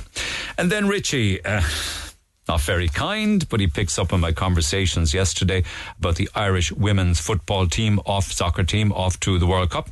People watch quality, Neil. Women's football is simply poor quality as proven by the fact that an under 15 schoolboys team destroyed the world champions USA women's team 5 2 in a World Cup warm up match.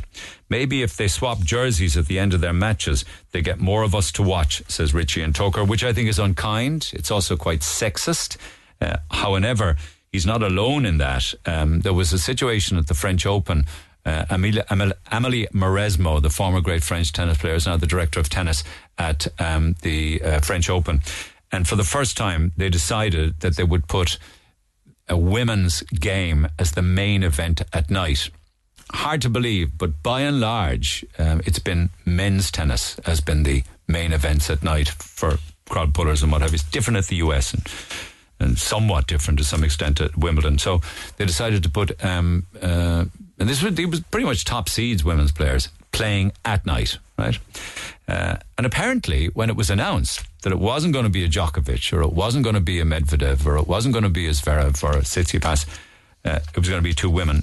A load of people um, re- surrendered their tickets for resale. They just didn't want to go because they felt they weren't going to get value for money. So I think unless we change that kind of mindset, I understand that tickets are expensive, if you look at the women's football team and their successes compared to, say, the Irish soccer team, or even a better example of that is women's hockey, which is at a, at a, at a, at a national level, and I'm quite sure even at a local level, it's incredible to watch. Um, I love watching women's hockey, particularly um, during the, the Olympics and things like that. So I'm not so sure that that's very fair. Nothing will change, Richie, if you don't mind me saying so with an attitude like that. So then to uh, our, our beaches and our strands and our public toilets and lack of them. Very sad, really, because there doesn't seem to be the will um, to up our game with regards to toilet facilities. And that's why down in Red Strand, if you walk around there, particularly in the dunes, you will find human poo and used toilet roll. because the toilet's locked up. I checked those toilets on Saturday afternoon in Youghal, the ones you referenced on the air. Still no toilet seats and still no toilet roll. To be fair, they were all perfectly clean, ideal to use as a changing room. They were acceptable for that, bar the lack of toilet roll. The beach was very busy, so they were in good nick considering. Yeah, but, you know, could do better. Um, they say to me in Youghal that the minute they put in toilet seats and the minute they put in toilet rolls, somebody comes in and nicks them all. I have no idea why that happens. I often think about Youghal as to how could Youghal be a, a little bit better with regards to tourism and thriving uh, even better than it possibly is. One way that they could really get the finger out is if they built a marina in Youghal and they put in maybe 20 or 25 fingers off the marina for boats and yachts and ribs. They have absolutely nothing down there. There's some random moorings that people down in, in Youghal own themselves. But for such a coastal town of that size and such a maritime history, I think it's unforgivable that the powers that be don't rise to the challenge and put in a floating pontoon and a floating marina there. It would make a massive difference. And funnily enough, there's funding for these things. It's not as if it would cost you all a whole lot of money. But anyway, who's listening to me? There's a full scale ongoing search for a missing lady on Longstrand, and all you're talking about is the lack of toilets there. I'm sure that the missing lady's family will be delighted to hear that. Have some respect. I think that's insane that you would say that. I'm not being disrespectful in any way, shape, or form. Um, I just think, I mean, why do people get so upset about everything? You know, why? You know, why would you feel that you would need to send a text like that? White Bay's beach was has so much litter. The walkway was covered in dog dirt. It's disgraceful. Fountainstown's just as bad. The toilet is self cleaning, whatever that means. The other toilets are locked up down there. People are going to the toilet building disgusting. And they go behind it instead because they can't use it.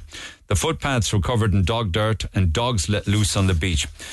Another one. At Inch Beach, there was no toilets nor bins. Beaches need to be taken care of, full stop. And a final one for now. I was at Garryvoe Beach on Sunday, and I won't lie, the public toilets need to be blown up. The state of them. I went in clean and came out walking with the dirt. Puke in the urinals, more pee on the floors than in the toilets. I was nearly getting sick walking out of there. I was waiting for someone to grab me inside there. It was that bad. Next time I will pee in my pocket. I pity the person that is to come in and clean it because if it were me, I would get a mini digger and knock it. Thank you for all those. Doesn't it say as much about the people using them really as the people who are supposed to be looking after them? Back after the break. Get it off your chest. Call Neil Prendeville now on 0818 104 106 Red FM. So bad reports then on the states of toilets and beaches for sure. Actually, we contacted the county council on the condition of the Long Strand toilets. Completely well, they're there, but they're completely locked up. Uh, and I know that they've received the uh, the email, so we'll have to wait and see. We've also put in an inquiry about the visiting restrictions that that emailer outlines at the CUMH. So we'll come back to that when there's an update. But back to the phone lines we go. Loretta, good morning. Good morning, Neil. Thank you so much for getting in touch and sending photographs as well. What is it like for you and your family to live next door to Cork Prison? Awful. Is it? Absolutely awful. It is like you have, like, not alone can the, the cells look down and see us and speak to us. So all, all in the prison for the top two rows, they can see us and hear us. Um, but then if people visiting, uh, them at all hours of the morning and shouting up and everything. And now this new wall they're building, it was supposed to be to keep the drugs out, but sure, there's no way. There's no way. It's, like it's smaller than the existing wall, and what they've done now is, so they built the wall right beside my garden wall. So now it's going to drive whoever is doing it into my garden. Right. So there is an existing 24 foot wall, and now they're building, Yeah. and I see the photographs of it. A It's very- 17 foot wall. It's, uh, it's an it's an awful situation that you find yourself in the middle of the summer with the kids and a big massive construction site alongside your garden. God damn it! Yeah, and they're starting work every morning then a quarter to six. uh, even through the holidays, um, bank holiday Monday, like there's no break. Is that not a I've- bit I've rang early? Are there not rules about that hour of the There morning? is rules that they're not supposed to start until half past seven. So are Um, people are people throwing still throwing drugs over the wall? Absolutely, every week. Okay. Is there not I mean, an all is there the not a kids net? are playing out the front.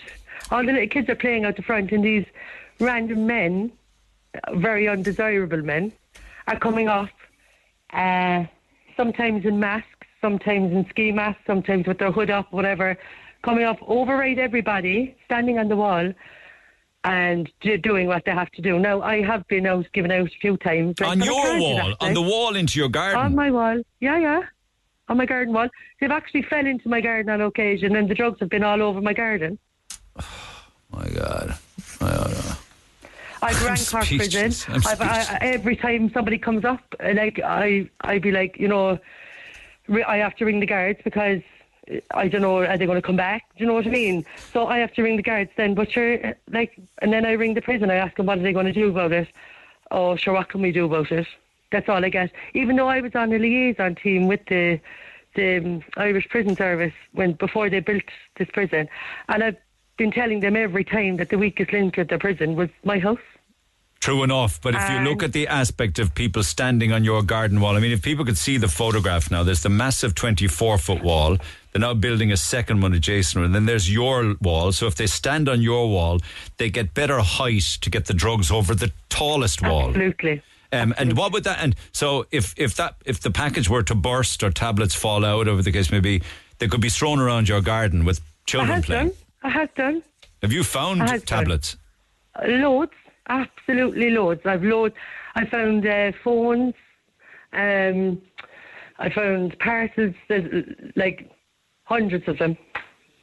Is it like cocaine or heroin or tablets, Uh, amphetamine? tablets, tab, benzos, benzos, and maybe a bit of weed or whatever. And do you ever say? Do you ever engage with those that are throwing the stuff? Do you ever say- Always, always. I'm sick to death of going out giving out. what do they say? Uh, well, well, one fella told me he had to do it or he's going to get killed. He came up with a slingshot. He was a homeless fella. A slingshot. And he said if he didn't do it, that somebody was going to kill him. And I said, well, if you do do it, I'm going to kill you. I said because it's all of children out here. Like if I he said, didn't do it, he's being so he's being threatened to do it because of possibly a drug debt or something. a drug debt, Yeah, A slingshot. slingshot, and he got it over. But is there not a net in there? I mean, so they go over the drugs go over the wall into the recreation area, Into the yard, yeah. and are the lads inside waiting for it to fall from the sky? Yeah, they can hear it. They they know. They like as I said, they come up before it and they have conversations. So they stand on my wall and they talk to whoever's in the prison. And they tell them, "I'm flinging it in now. Get ready to catch." Oh yeah, be, be about half past six. Yeah, But surely waiting on the other side is prison wardens. Not and you're like you know they had a party the last time the prisoners this now is ridiculous. They had their music on full belt in the the room until about half past three four o'clock. And every time I rang the prison because I was I only actually had a new baby at the time and I kept ringing him saying like you have to turn down oh it's not it's not the prison that must be your next door neighbour. I said I'm telling you it's the prison I live beside you. Um, I could hear him banging on the door I could hear the prison officer banging on the door and he told me that he can't hear anything that's happening in the cells because it's soundproof from the inside, but not from the outside. Really? There must be some serious soundproofing in the rooms if that's the case. I, uh, and we can hear them playing a day out front then. So it, I thought it was lights out, all quiet. What is it? I thought it was supposed to be lights out, all quiet at whatever time of the not evening. on your, not a hope. Not a hope. They're singing songs, telling each other they're going to kill each other. Like, it's summer nights now, right? So they are locked up. So you want to hear the things they've said to each other, like in the last couple of days, that all of the small kids in that terrace have to listen to. Can you tell Telling us? one fella told one fella told another fella he was going to rape his mother and his sister when he gets out, and that he was getting out in a couple of weeks. Shouting to a fella in a cell down the down the down the down the the the, the a few a, cell, a few So, cells down. Yeah, that he was going to rape his mother and his sister. Your man then shouts back something else, I suppose. Absolutely, things he wasn't going to do. Up and down. This is shouting up and down the landing at each other. Yeah, yeah, yeah. It's no through the actual cell windows. So like they have a little vent that they can shout out through the windows to each other, through the cells to each other. Yes. But they cannot hear from the inside. So when that prison, when the, the cell door is locked, the prison officer cannot hear from the other side. Okay, it's a Or so I tiny it's a tiny window, but it's not wide enough to get out. Well, you die No, anyway. no, like loud. they can't actually. They can only open it through like a twisty thing. Because Okay. I had been there Yeah. before it opened. I've also told them that they could see out, and they told me I can't. Now I know a couple of the lads that were in there and they said, "Laura, yeah, you can." We can see it plain as day. I I was in COVID for like you know, in the good weather we got. Like we couldn't go out the back or anything in pools or even out the front because I don't know who's in them cells Why would that be a worry as to who's in the cells? because they can see me, they can see my children. I don't know who they are. So there's no privacy in the back garden.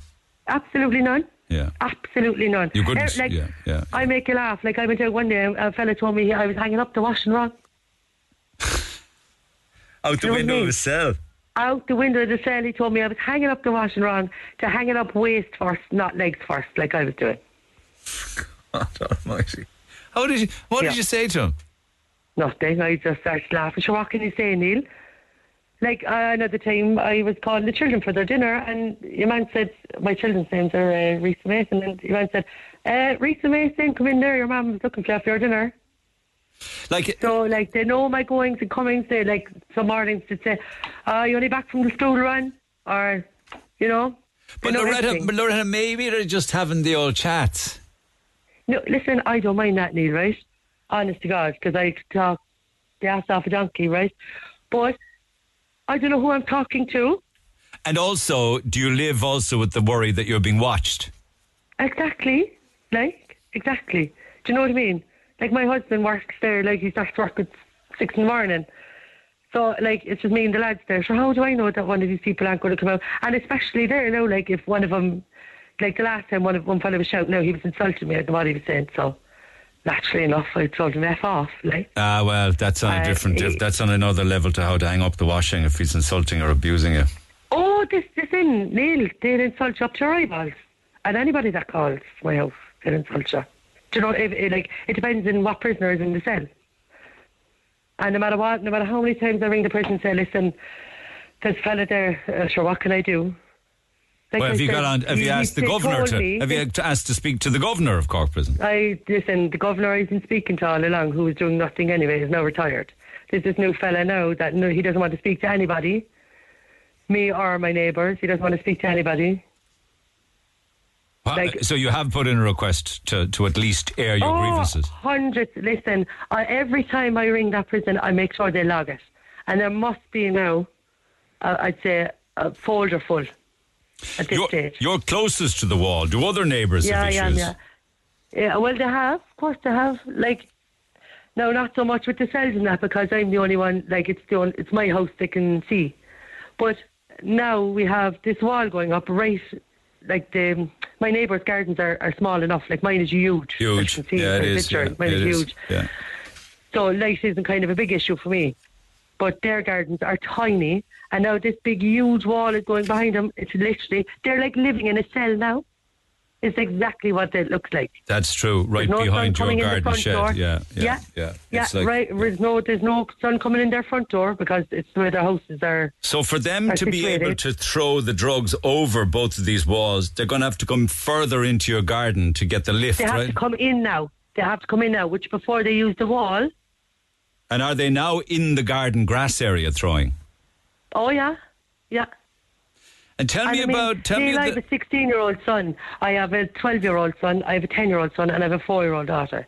Now, my, my 16 year old son is coming. He, he came in from school there um, a couple of weeks ago, and there were two random fellas inside in the garden.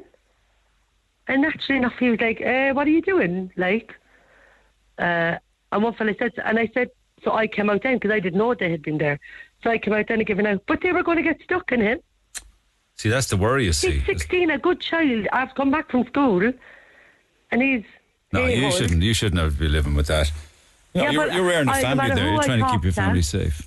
And uh, listen, Neil, I love it. I love it. Listen, and I'm forever grateful for my house and whatever. But I am going to have a nervous breakdown after. I'm telling you now, especially now with this wall.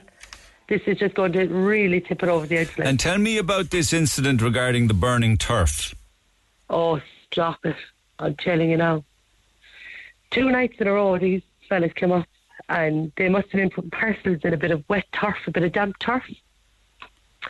So they poured petrol over it picked, uh, and set fire to it and threw it up on the roof of the prison. They were trying to burn the net, I think, on the other side. Oh But it actually rolled down, rolled off the, the roof and into my neighbour's garden. Now, that was all right. So I was looking at the neighbour's garden next to my husband said, Oh Jesus, the man's on fire. He actually his whole jacket went up. he all his sleeve, all his jacket. The guy who threw the I- turf. The guy who threw the turf, yeah, all his jacket went on fire. So he started rolling around. So my husband had to go out then and out in my my neighbour's back garden where she had decking is where it fell. So they didn't like they didn't bother looking for where it fell. Insane. They were just concerned that this this fella was on fire, Insane. and he done the very same thing the next night. So your, your, your husband went out to put out the fire on your man. Uh, no, because he was actually he, that's exactly what he was going to. Or that's initially why he was going out. But Yeah. then he had to go out to out in the fire On the decking. He was your man was already gone by the time my husband came, but he had to go out, out in the fire in my neighbour's backyard. Oh, for God's, that's hell. At half past one in the morning. That's hell. Um, So they wanted to f- set fire to the turf, throw it over the wall to burn the netting so the drugs could get through the net. Yeah. And and do we know like who's paying for it? Do the, have the lads got an account with dealers on the outside, or or is this, what's the arrangement? Neil, they're they're making arrangements around to the clock up there. Do you know what I mean? From the cell Yeah, to other people. yeah. They're throwing mobile phones You in as well. so- literally, if you eh, like, if you call to me now, you can literally shout up anybody's random name, and somebody will answer you. That's all It's very like well, but you shouldn't. You shouldn't have to put up with this. No, and I have been begging people to help me, begging. I mean, now anything, and all I keep getting is they can. The prison can do what they want. They can build what they want, regardless of who they're interrupting or who they're disturbing. That this was all passed just before Cork, the new Cork prison was built. Yeah. Okay. Okay. Is it a Garda issue though, with regards to your safety? Listen, I'm ringing the guards too. Like we rang the guards last time, and in fairness, they're doing their job too. But like they're never fast enough. They're never going to be fast enough. There's three entrances out of my park. There's three exits out of my state. So you're always on alert then. Always, and even the kids going out playing out front. And that's another thing. Then the corporation very rarely come up there. We're like the, the land that time forgot or something. Yeah. So like we have to go out then sweeping up the terrace and you know making sure there's nothing out there for when the kids go out and play. And, do you know what I mean? Yeah. It, like it all falls on me. Like when every time they call, even even when I ring the guards, they're like, "Oh, just ring us again if they come up." But sure, like that's no good. Like No, I mean it's not going to stop anything because it'll just happen again and again, repeat, repeat. So what do you want done? Well, I like before they put up this wall. This wall now was put up. They they actually told the TD that they went around to all the houses and told them what they were doing, and we all said that was fine. But that never happened. Neil. No one has ever approached, and like I know every one so of it's not true. You weren't and- approached. No, no, it's completely untrue. I, I called every one of my neighbours, Brandon Crescent and all, and nobody had heard anything from them. Okay, okay. Well, let's let's Uh, make let's make the governor aware then and see what the governor might have to say on the matter. He's aware. He's well aware. Okay. Because Well, my let's neigh- see. he actually text, he actually emailed my neighbour to say that he pulled put the wall up there for a rubbish concern, which is also not true. Okay, okay. Uh, must be a better and easier way to stop the throwing of drugs into the prison. But let's let's get a response and see what they have to say on the matter. All right. Okay, thanks, Neil. It's tough for you, but uh, thank you, Loretta. Awful conditions that you have to put up with on a load of different levels. Um, anybody got any thoughts on that? Text 0868 104 106. We'll get a response from the prison to see if there's any way they can make that family's life more livable and more enjoyable. Back after the break. The Neil Prendeville Show on Cork's Red FM. Our phone lines remain open after midday 0818 104 Ah, yeah. 106. Come on in, Miles Gaffney. Sit yourself down there, tune up the guitar. We're going out with the song Teddy Boy in a few minutes' time. But I want to check back in with Colin Doyle. We spoke with him last week. Do you remember? Incidentally, he quit smoking six months ago. He was smoking 35 years. He could never have done anything like this when he was smoking. He's walking from Dublin all the way to Mallow to raise money for the charity that provides service dogs to people with autism. They're my canine companion, and his daughter uh, lives with the autism spectrum and is an assistant dog herself. Got a five years ago. And his wife is actually a trainer. But I'm keen to just check in, see how things have been going so far because we could be coming near the culmination of the walk. Colin, good morning. Good morning, Neil. How are you? Good. How are the legs? It's all right. Not a bother. Where are you? Uh, we're in Kildare at the moment in the central shops Oh. where I just got the, a lovely chicken back in off me behind the counter. a chicken roll, is it? A chicken roll, yeah. It'll keep me going for the rest of the day. I'd say you've lost a fair bit of timber, have you? A lot of poundage. A small bit, but we're being well looked after by people on the way, so not as much as I wanted to. All right, but how's the trip been? Uh, Um, the walk? A lot of public support along the way? Yeah, a lot of public support which helps keep us going every day. Um, you know, you get a couple miles in, you're, you're sore, you're feeling the pain, and it's very uplifting when people come out and support you it helps you get on the next couple of miles. Absolutely. Yeah. Did you see a lot of our beautiful country because you were walking the byways, I'd say, and the back roads, were you? Oh, we have indeed, and we two people there from Dublin with us for the whole walk, and they've never really walked in the countryside like that, and they couldn't believe it. You know, they said it's beautiful. Was the weather kind to you though? Because your walk would have been in fairly hefty weather conditions in the sense of high temperatures and lots of sunshine. Yeah, it was quite warm, lots of sun cream, lots of drinks, and with sport vehicle with us. But yeah, the sun made it tough going, but the same breath, it was windy and raining. It'd probably be tough. You know, it's kind of hard to. You know, it'd be better if it was more windy. Yeah, I know. Quite nice fair. I know it's a, it's it's a bit like those that ran the marathon on Sunday in the blazing heat and the high yeah, temperatures. I, mean, I was looking at some of the photographs saying like, yeah, I see for you as well. You know. Yeah, do you know what I mean? It's kind of a lottery, you know. You can't always pick the right day yourself. So, what's the plan today? And today, no, as we're in Kildare, I mean, fairness, the whole village came out to welcome us, so it was unexpected and quite nice to see. And make our way to Mallow. So I think Mallow GAA, we're meeting there about, well, the original time was quarter five, I'd say probably five, quarter past now. And I think local guards are going to be there, fire brigade, and friends and family are going to be there, so it's going to be nice to meet so many people I haven't seen all week, meet my kids as well, you know. it's been a long week, you know, so I'd say it's going to be emotional, but definitely the last five kilometres, I'd say we'll probably float home. Well, listen, you delivered on your promise, and the legs held up and the ankles held up. Not a bother to you. Any any outstanding any outstanding highlight?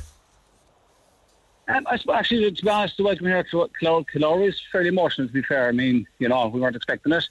And I think us as people walking along, um, when the going was tough, I mean, team blisters and everything else, is how, as a team, we all bonded. Yeah. And then we realised, you know, the whole, my Canine Companion family, we all banded together, support each other.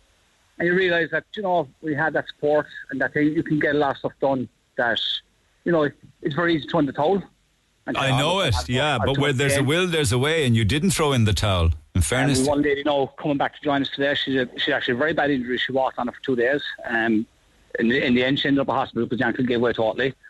But like that, she was in severe pain and she kept going for two days and that. well done, well done. she's going to join us on crutches for the last bit. Ah, that's very brave of her. And of course, people can donate to idonate.ie forward slash fundraiser forward slash Colin Doyle one, and all of the proceeds will go All else towards. failed. I mean, look, it's much easier. I mean, Google mycaninecompanion.ie and there's a donate button on the main website. That's much easier for people to remember. Well done, well done. Give what you can because it's in a great cause, helping people like your good daughter. So you'll be getting the feet up then for a few days, rest and relax and recuperation. Well, I suppose my older kids were minding the house and stuff, so I suppose probably clean the house and sort the place out afterwards. but they were very, they were very good and fair. And they You, you think you might be going home to a bombshell? Is it a bomb site? Ah, I know it won't be that bad to be fair. You know, the lads are fairly good. You know, the, family, the kids are good. Well, enjoy the final few miles or kilo- kilometres, and well done on your achievement. Fair play to you, man. We will indeed, Neil. Thanks for the call. Take care. Look after yourself. Colin Doyle, he delivered on his promise.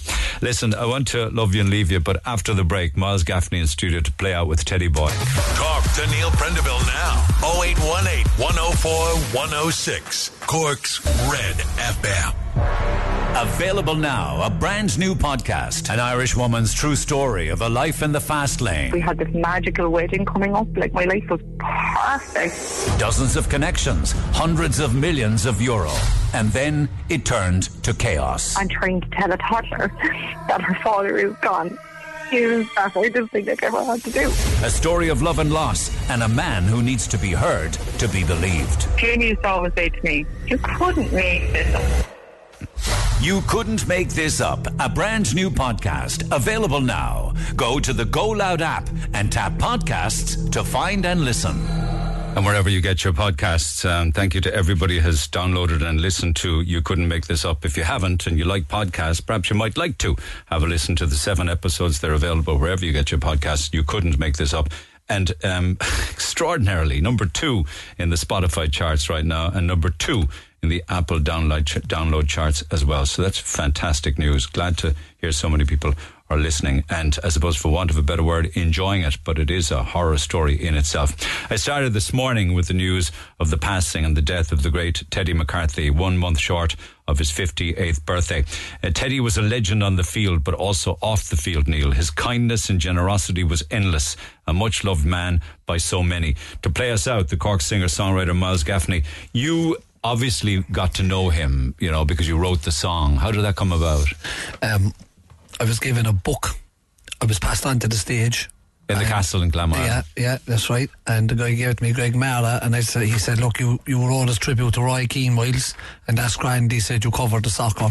But he says, Teddy McCarthy needs a song because of what he's achieved. And that was the book Teddy Boy, wasn't it? Teddy Boy, yeah. And I, I just went home, Neil, and you know, I have one of them memories, like it's a photographic memory, I suppose. I have a brain like a computer because I can remember things. And I vision things that of places I was never even there. So as I got into the book that night, I got really into it. So I read it all that, that night and put down important and pivotal parts of Ted's life. And I wrote that song about 20 minutes. And um, what did you think of it when you heard it? He rang me. It was a very emotional conversation. Ted was upset but happy at the same time. And two things he said to me is thanks for bringing my mother into the song. And he said, Because his dad died young, didn't he? Yeah, when he was five. And he said Mickey Barry, a man called Mickey Barry, looked after Teddy when he was a child. And it was Mickey Barry paid for Teddy McCarthy's first pair of football boots. Oh, hey. Just so many stories, man. He was a baker. He, was, he had a bakery in Glanmire and he, he, he, he, he was in Ted's corner all his life. Oh, way out that. Mm. Oh, way out that. Um, way too soon, but we say that all the time, don't we? But it never was truer because, um, you know, what he achieved was phenomenal, wasn't it? Were you? Can you recall 1990? Are you of that age I of can- that year? I can recall, um, I can recall going down to Parnell Place to see the homecoming. Unreal. Um, and there's photographs of home, and you know something? The double. Tomas Mulcahy, Teddy McCarthy, and Tony O'Sullivan. I still remember them coming to the school with the cups. Tony O'Sullivan's a great hurler. He was a Mon boy as well. Yeah, the, the three of them, so they, they'd come to the Mon school and we get half days. Um, so like, like Tomas, Tony, and Teddy, like, were all idols, I suppose, as children. Yeah, of course. Now, um, the Lord Mayor of Cork, Councillor Deirdre Forde, has opened a book in condolence for the legendary Cork hurler and footballer Teddy McCarthy. It opened at half past 11 this morning, should you wish to go and sign it. I'm quite sure it's the same for the County Hall and for the Cork County Council. I'd be surprised if it wasn't, but certainly it's open now at Cork City Hall since half past 11 this morning. So, as a tribute, will you play us out with Teddy Boy? Absolutely. And um, I just want to dedicate this song to all the McCarthy's and um, Ted's children and to Una as well.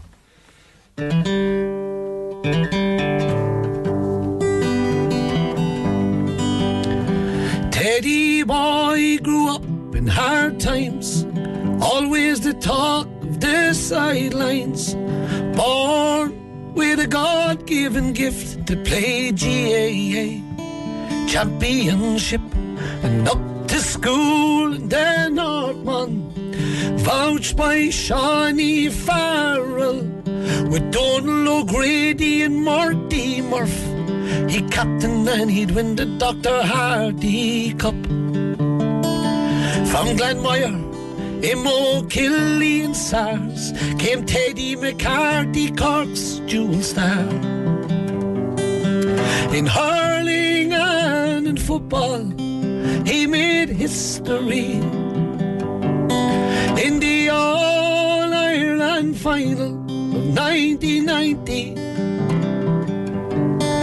In the same year, it's to be admired. He lifted Liam McCarthy and Sam Maguire. Always the apple of his mother's eye. Cork's jewel rebel, Teddy boy. As a young man, he could challenge men. At 84, faced emigration. But Beamish and Crawford answered Teddy's woes because the rebel county needed Teddy at home. With Thomas Mull and Jim Cashman, Jimmy Barry Murphy, Billy Morgan, Representing the red and white, they played GAA pitches worldwide. In attack, midfield and fullback, leaping out of his skin was Teddy Mack. In hurling and in football, he made history. In the All Ireland final, 1990. In the same year, is to be admired. He lifted Liam McCarthy and the Sam Maguire. Always the apple of his mother's eye.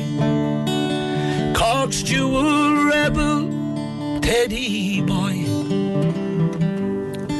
Against Galway, Mayo, Meath and Derry, he was always ready to bury Kerry. On the day he done the double, he ran down Croke Park's tunnel. Under the Hogan stand far from the crowd, Jack Lynch whispered Teddy, you should be so proud. A dual All Ireland champion. Oh, will we ever see the likes of Teddy again? Thank Mickey Barry and his humble roots for buying Teddy Mac his first pair of boots. In hurling and in football, he made history. In the All Ireland final of 1990. In the same year, is to be admired. He lifted Liam McCarthy and Sam Maguire. Always the apple of his mother's eye. Cork's jewel rebel. Teddy boy, Teddy boy. Always the apple of his mother's eye. Teddy boy.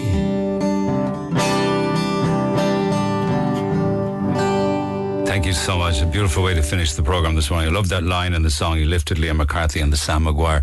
It just works. Your voice is in great shape, kid. Is it? It is, even for this hour of the morning. I know it's so sad, but it's gorgeous tribute that you wrote that song. I had good cry before I left the house, Neil. I Well- practiced that song twice before I left. I had a cry It's an emotional song. because I said to the family, I lose it on, on the show with Neil, so I'd get it out of me right here. And uh, I'm glad it happened because I, I released it. Yeah. Good man. And you're getting emotional now, and I can Yeah. understand why. It's I- close. You gave birth to the song in memory of a great man. Miles, thank you so much. I couldn't think of a nicer tribute to finish the program. Thanks very much. Cheers, pal. The great Miles Gaffney. Can I just acknowledge as well? Somebody says Teddy McCarthy is not the only person to get a double medal. Dennis Walsh was also, also has a, a medal for the double. He played in the hurling, but was an unused sub in the football. Got a medal nonetheless. I think it's worth mentioning. Happy to read that text out, but I dealt with that earlier this morning. But you are absolutely right. I spoke about that with Larry Tompkins and, and Tomas Mulcahy. I get that. But the likes of Teddy Mack, no one will ever be able to do that again. Um, you know, hurling and football in the same year. Demands just would not allow it. Life is just too busy for that. But he had the commitment to do it. Have a good day. I'll see you tomorrow. For more Red FM podcasts, go to redfm.ie forward slash podcasts.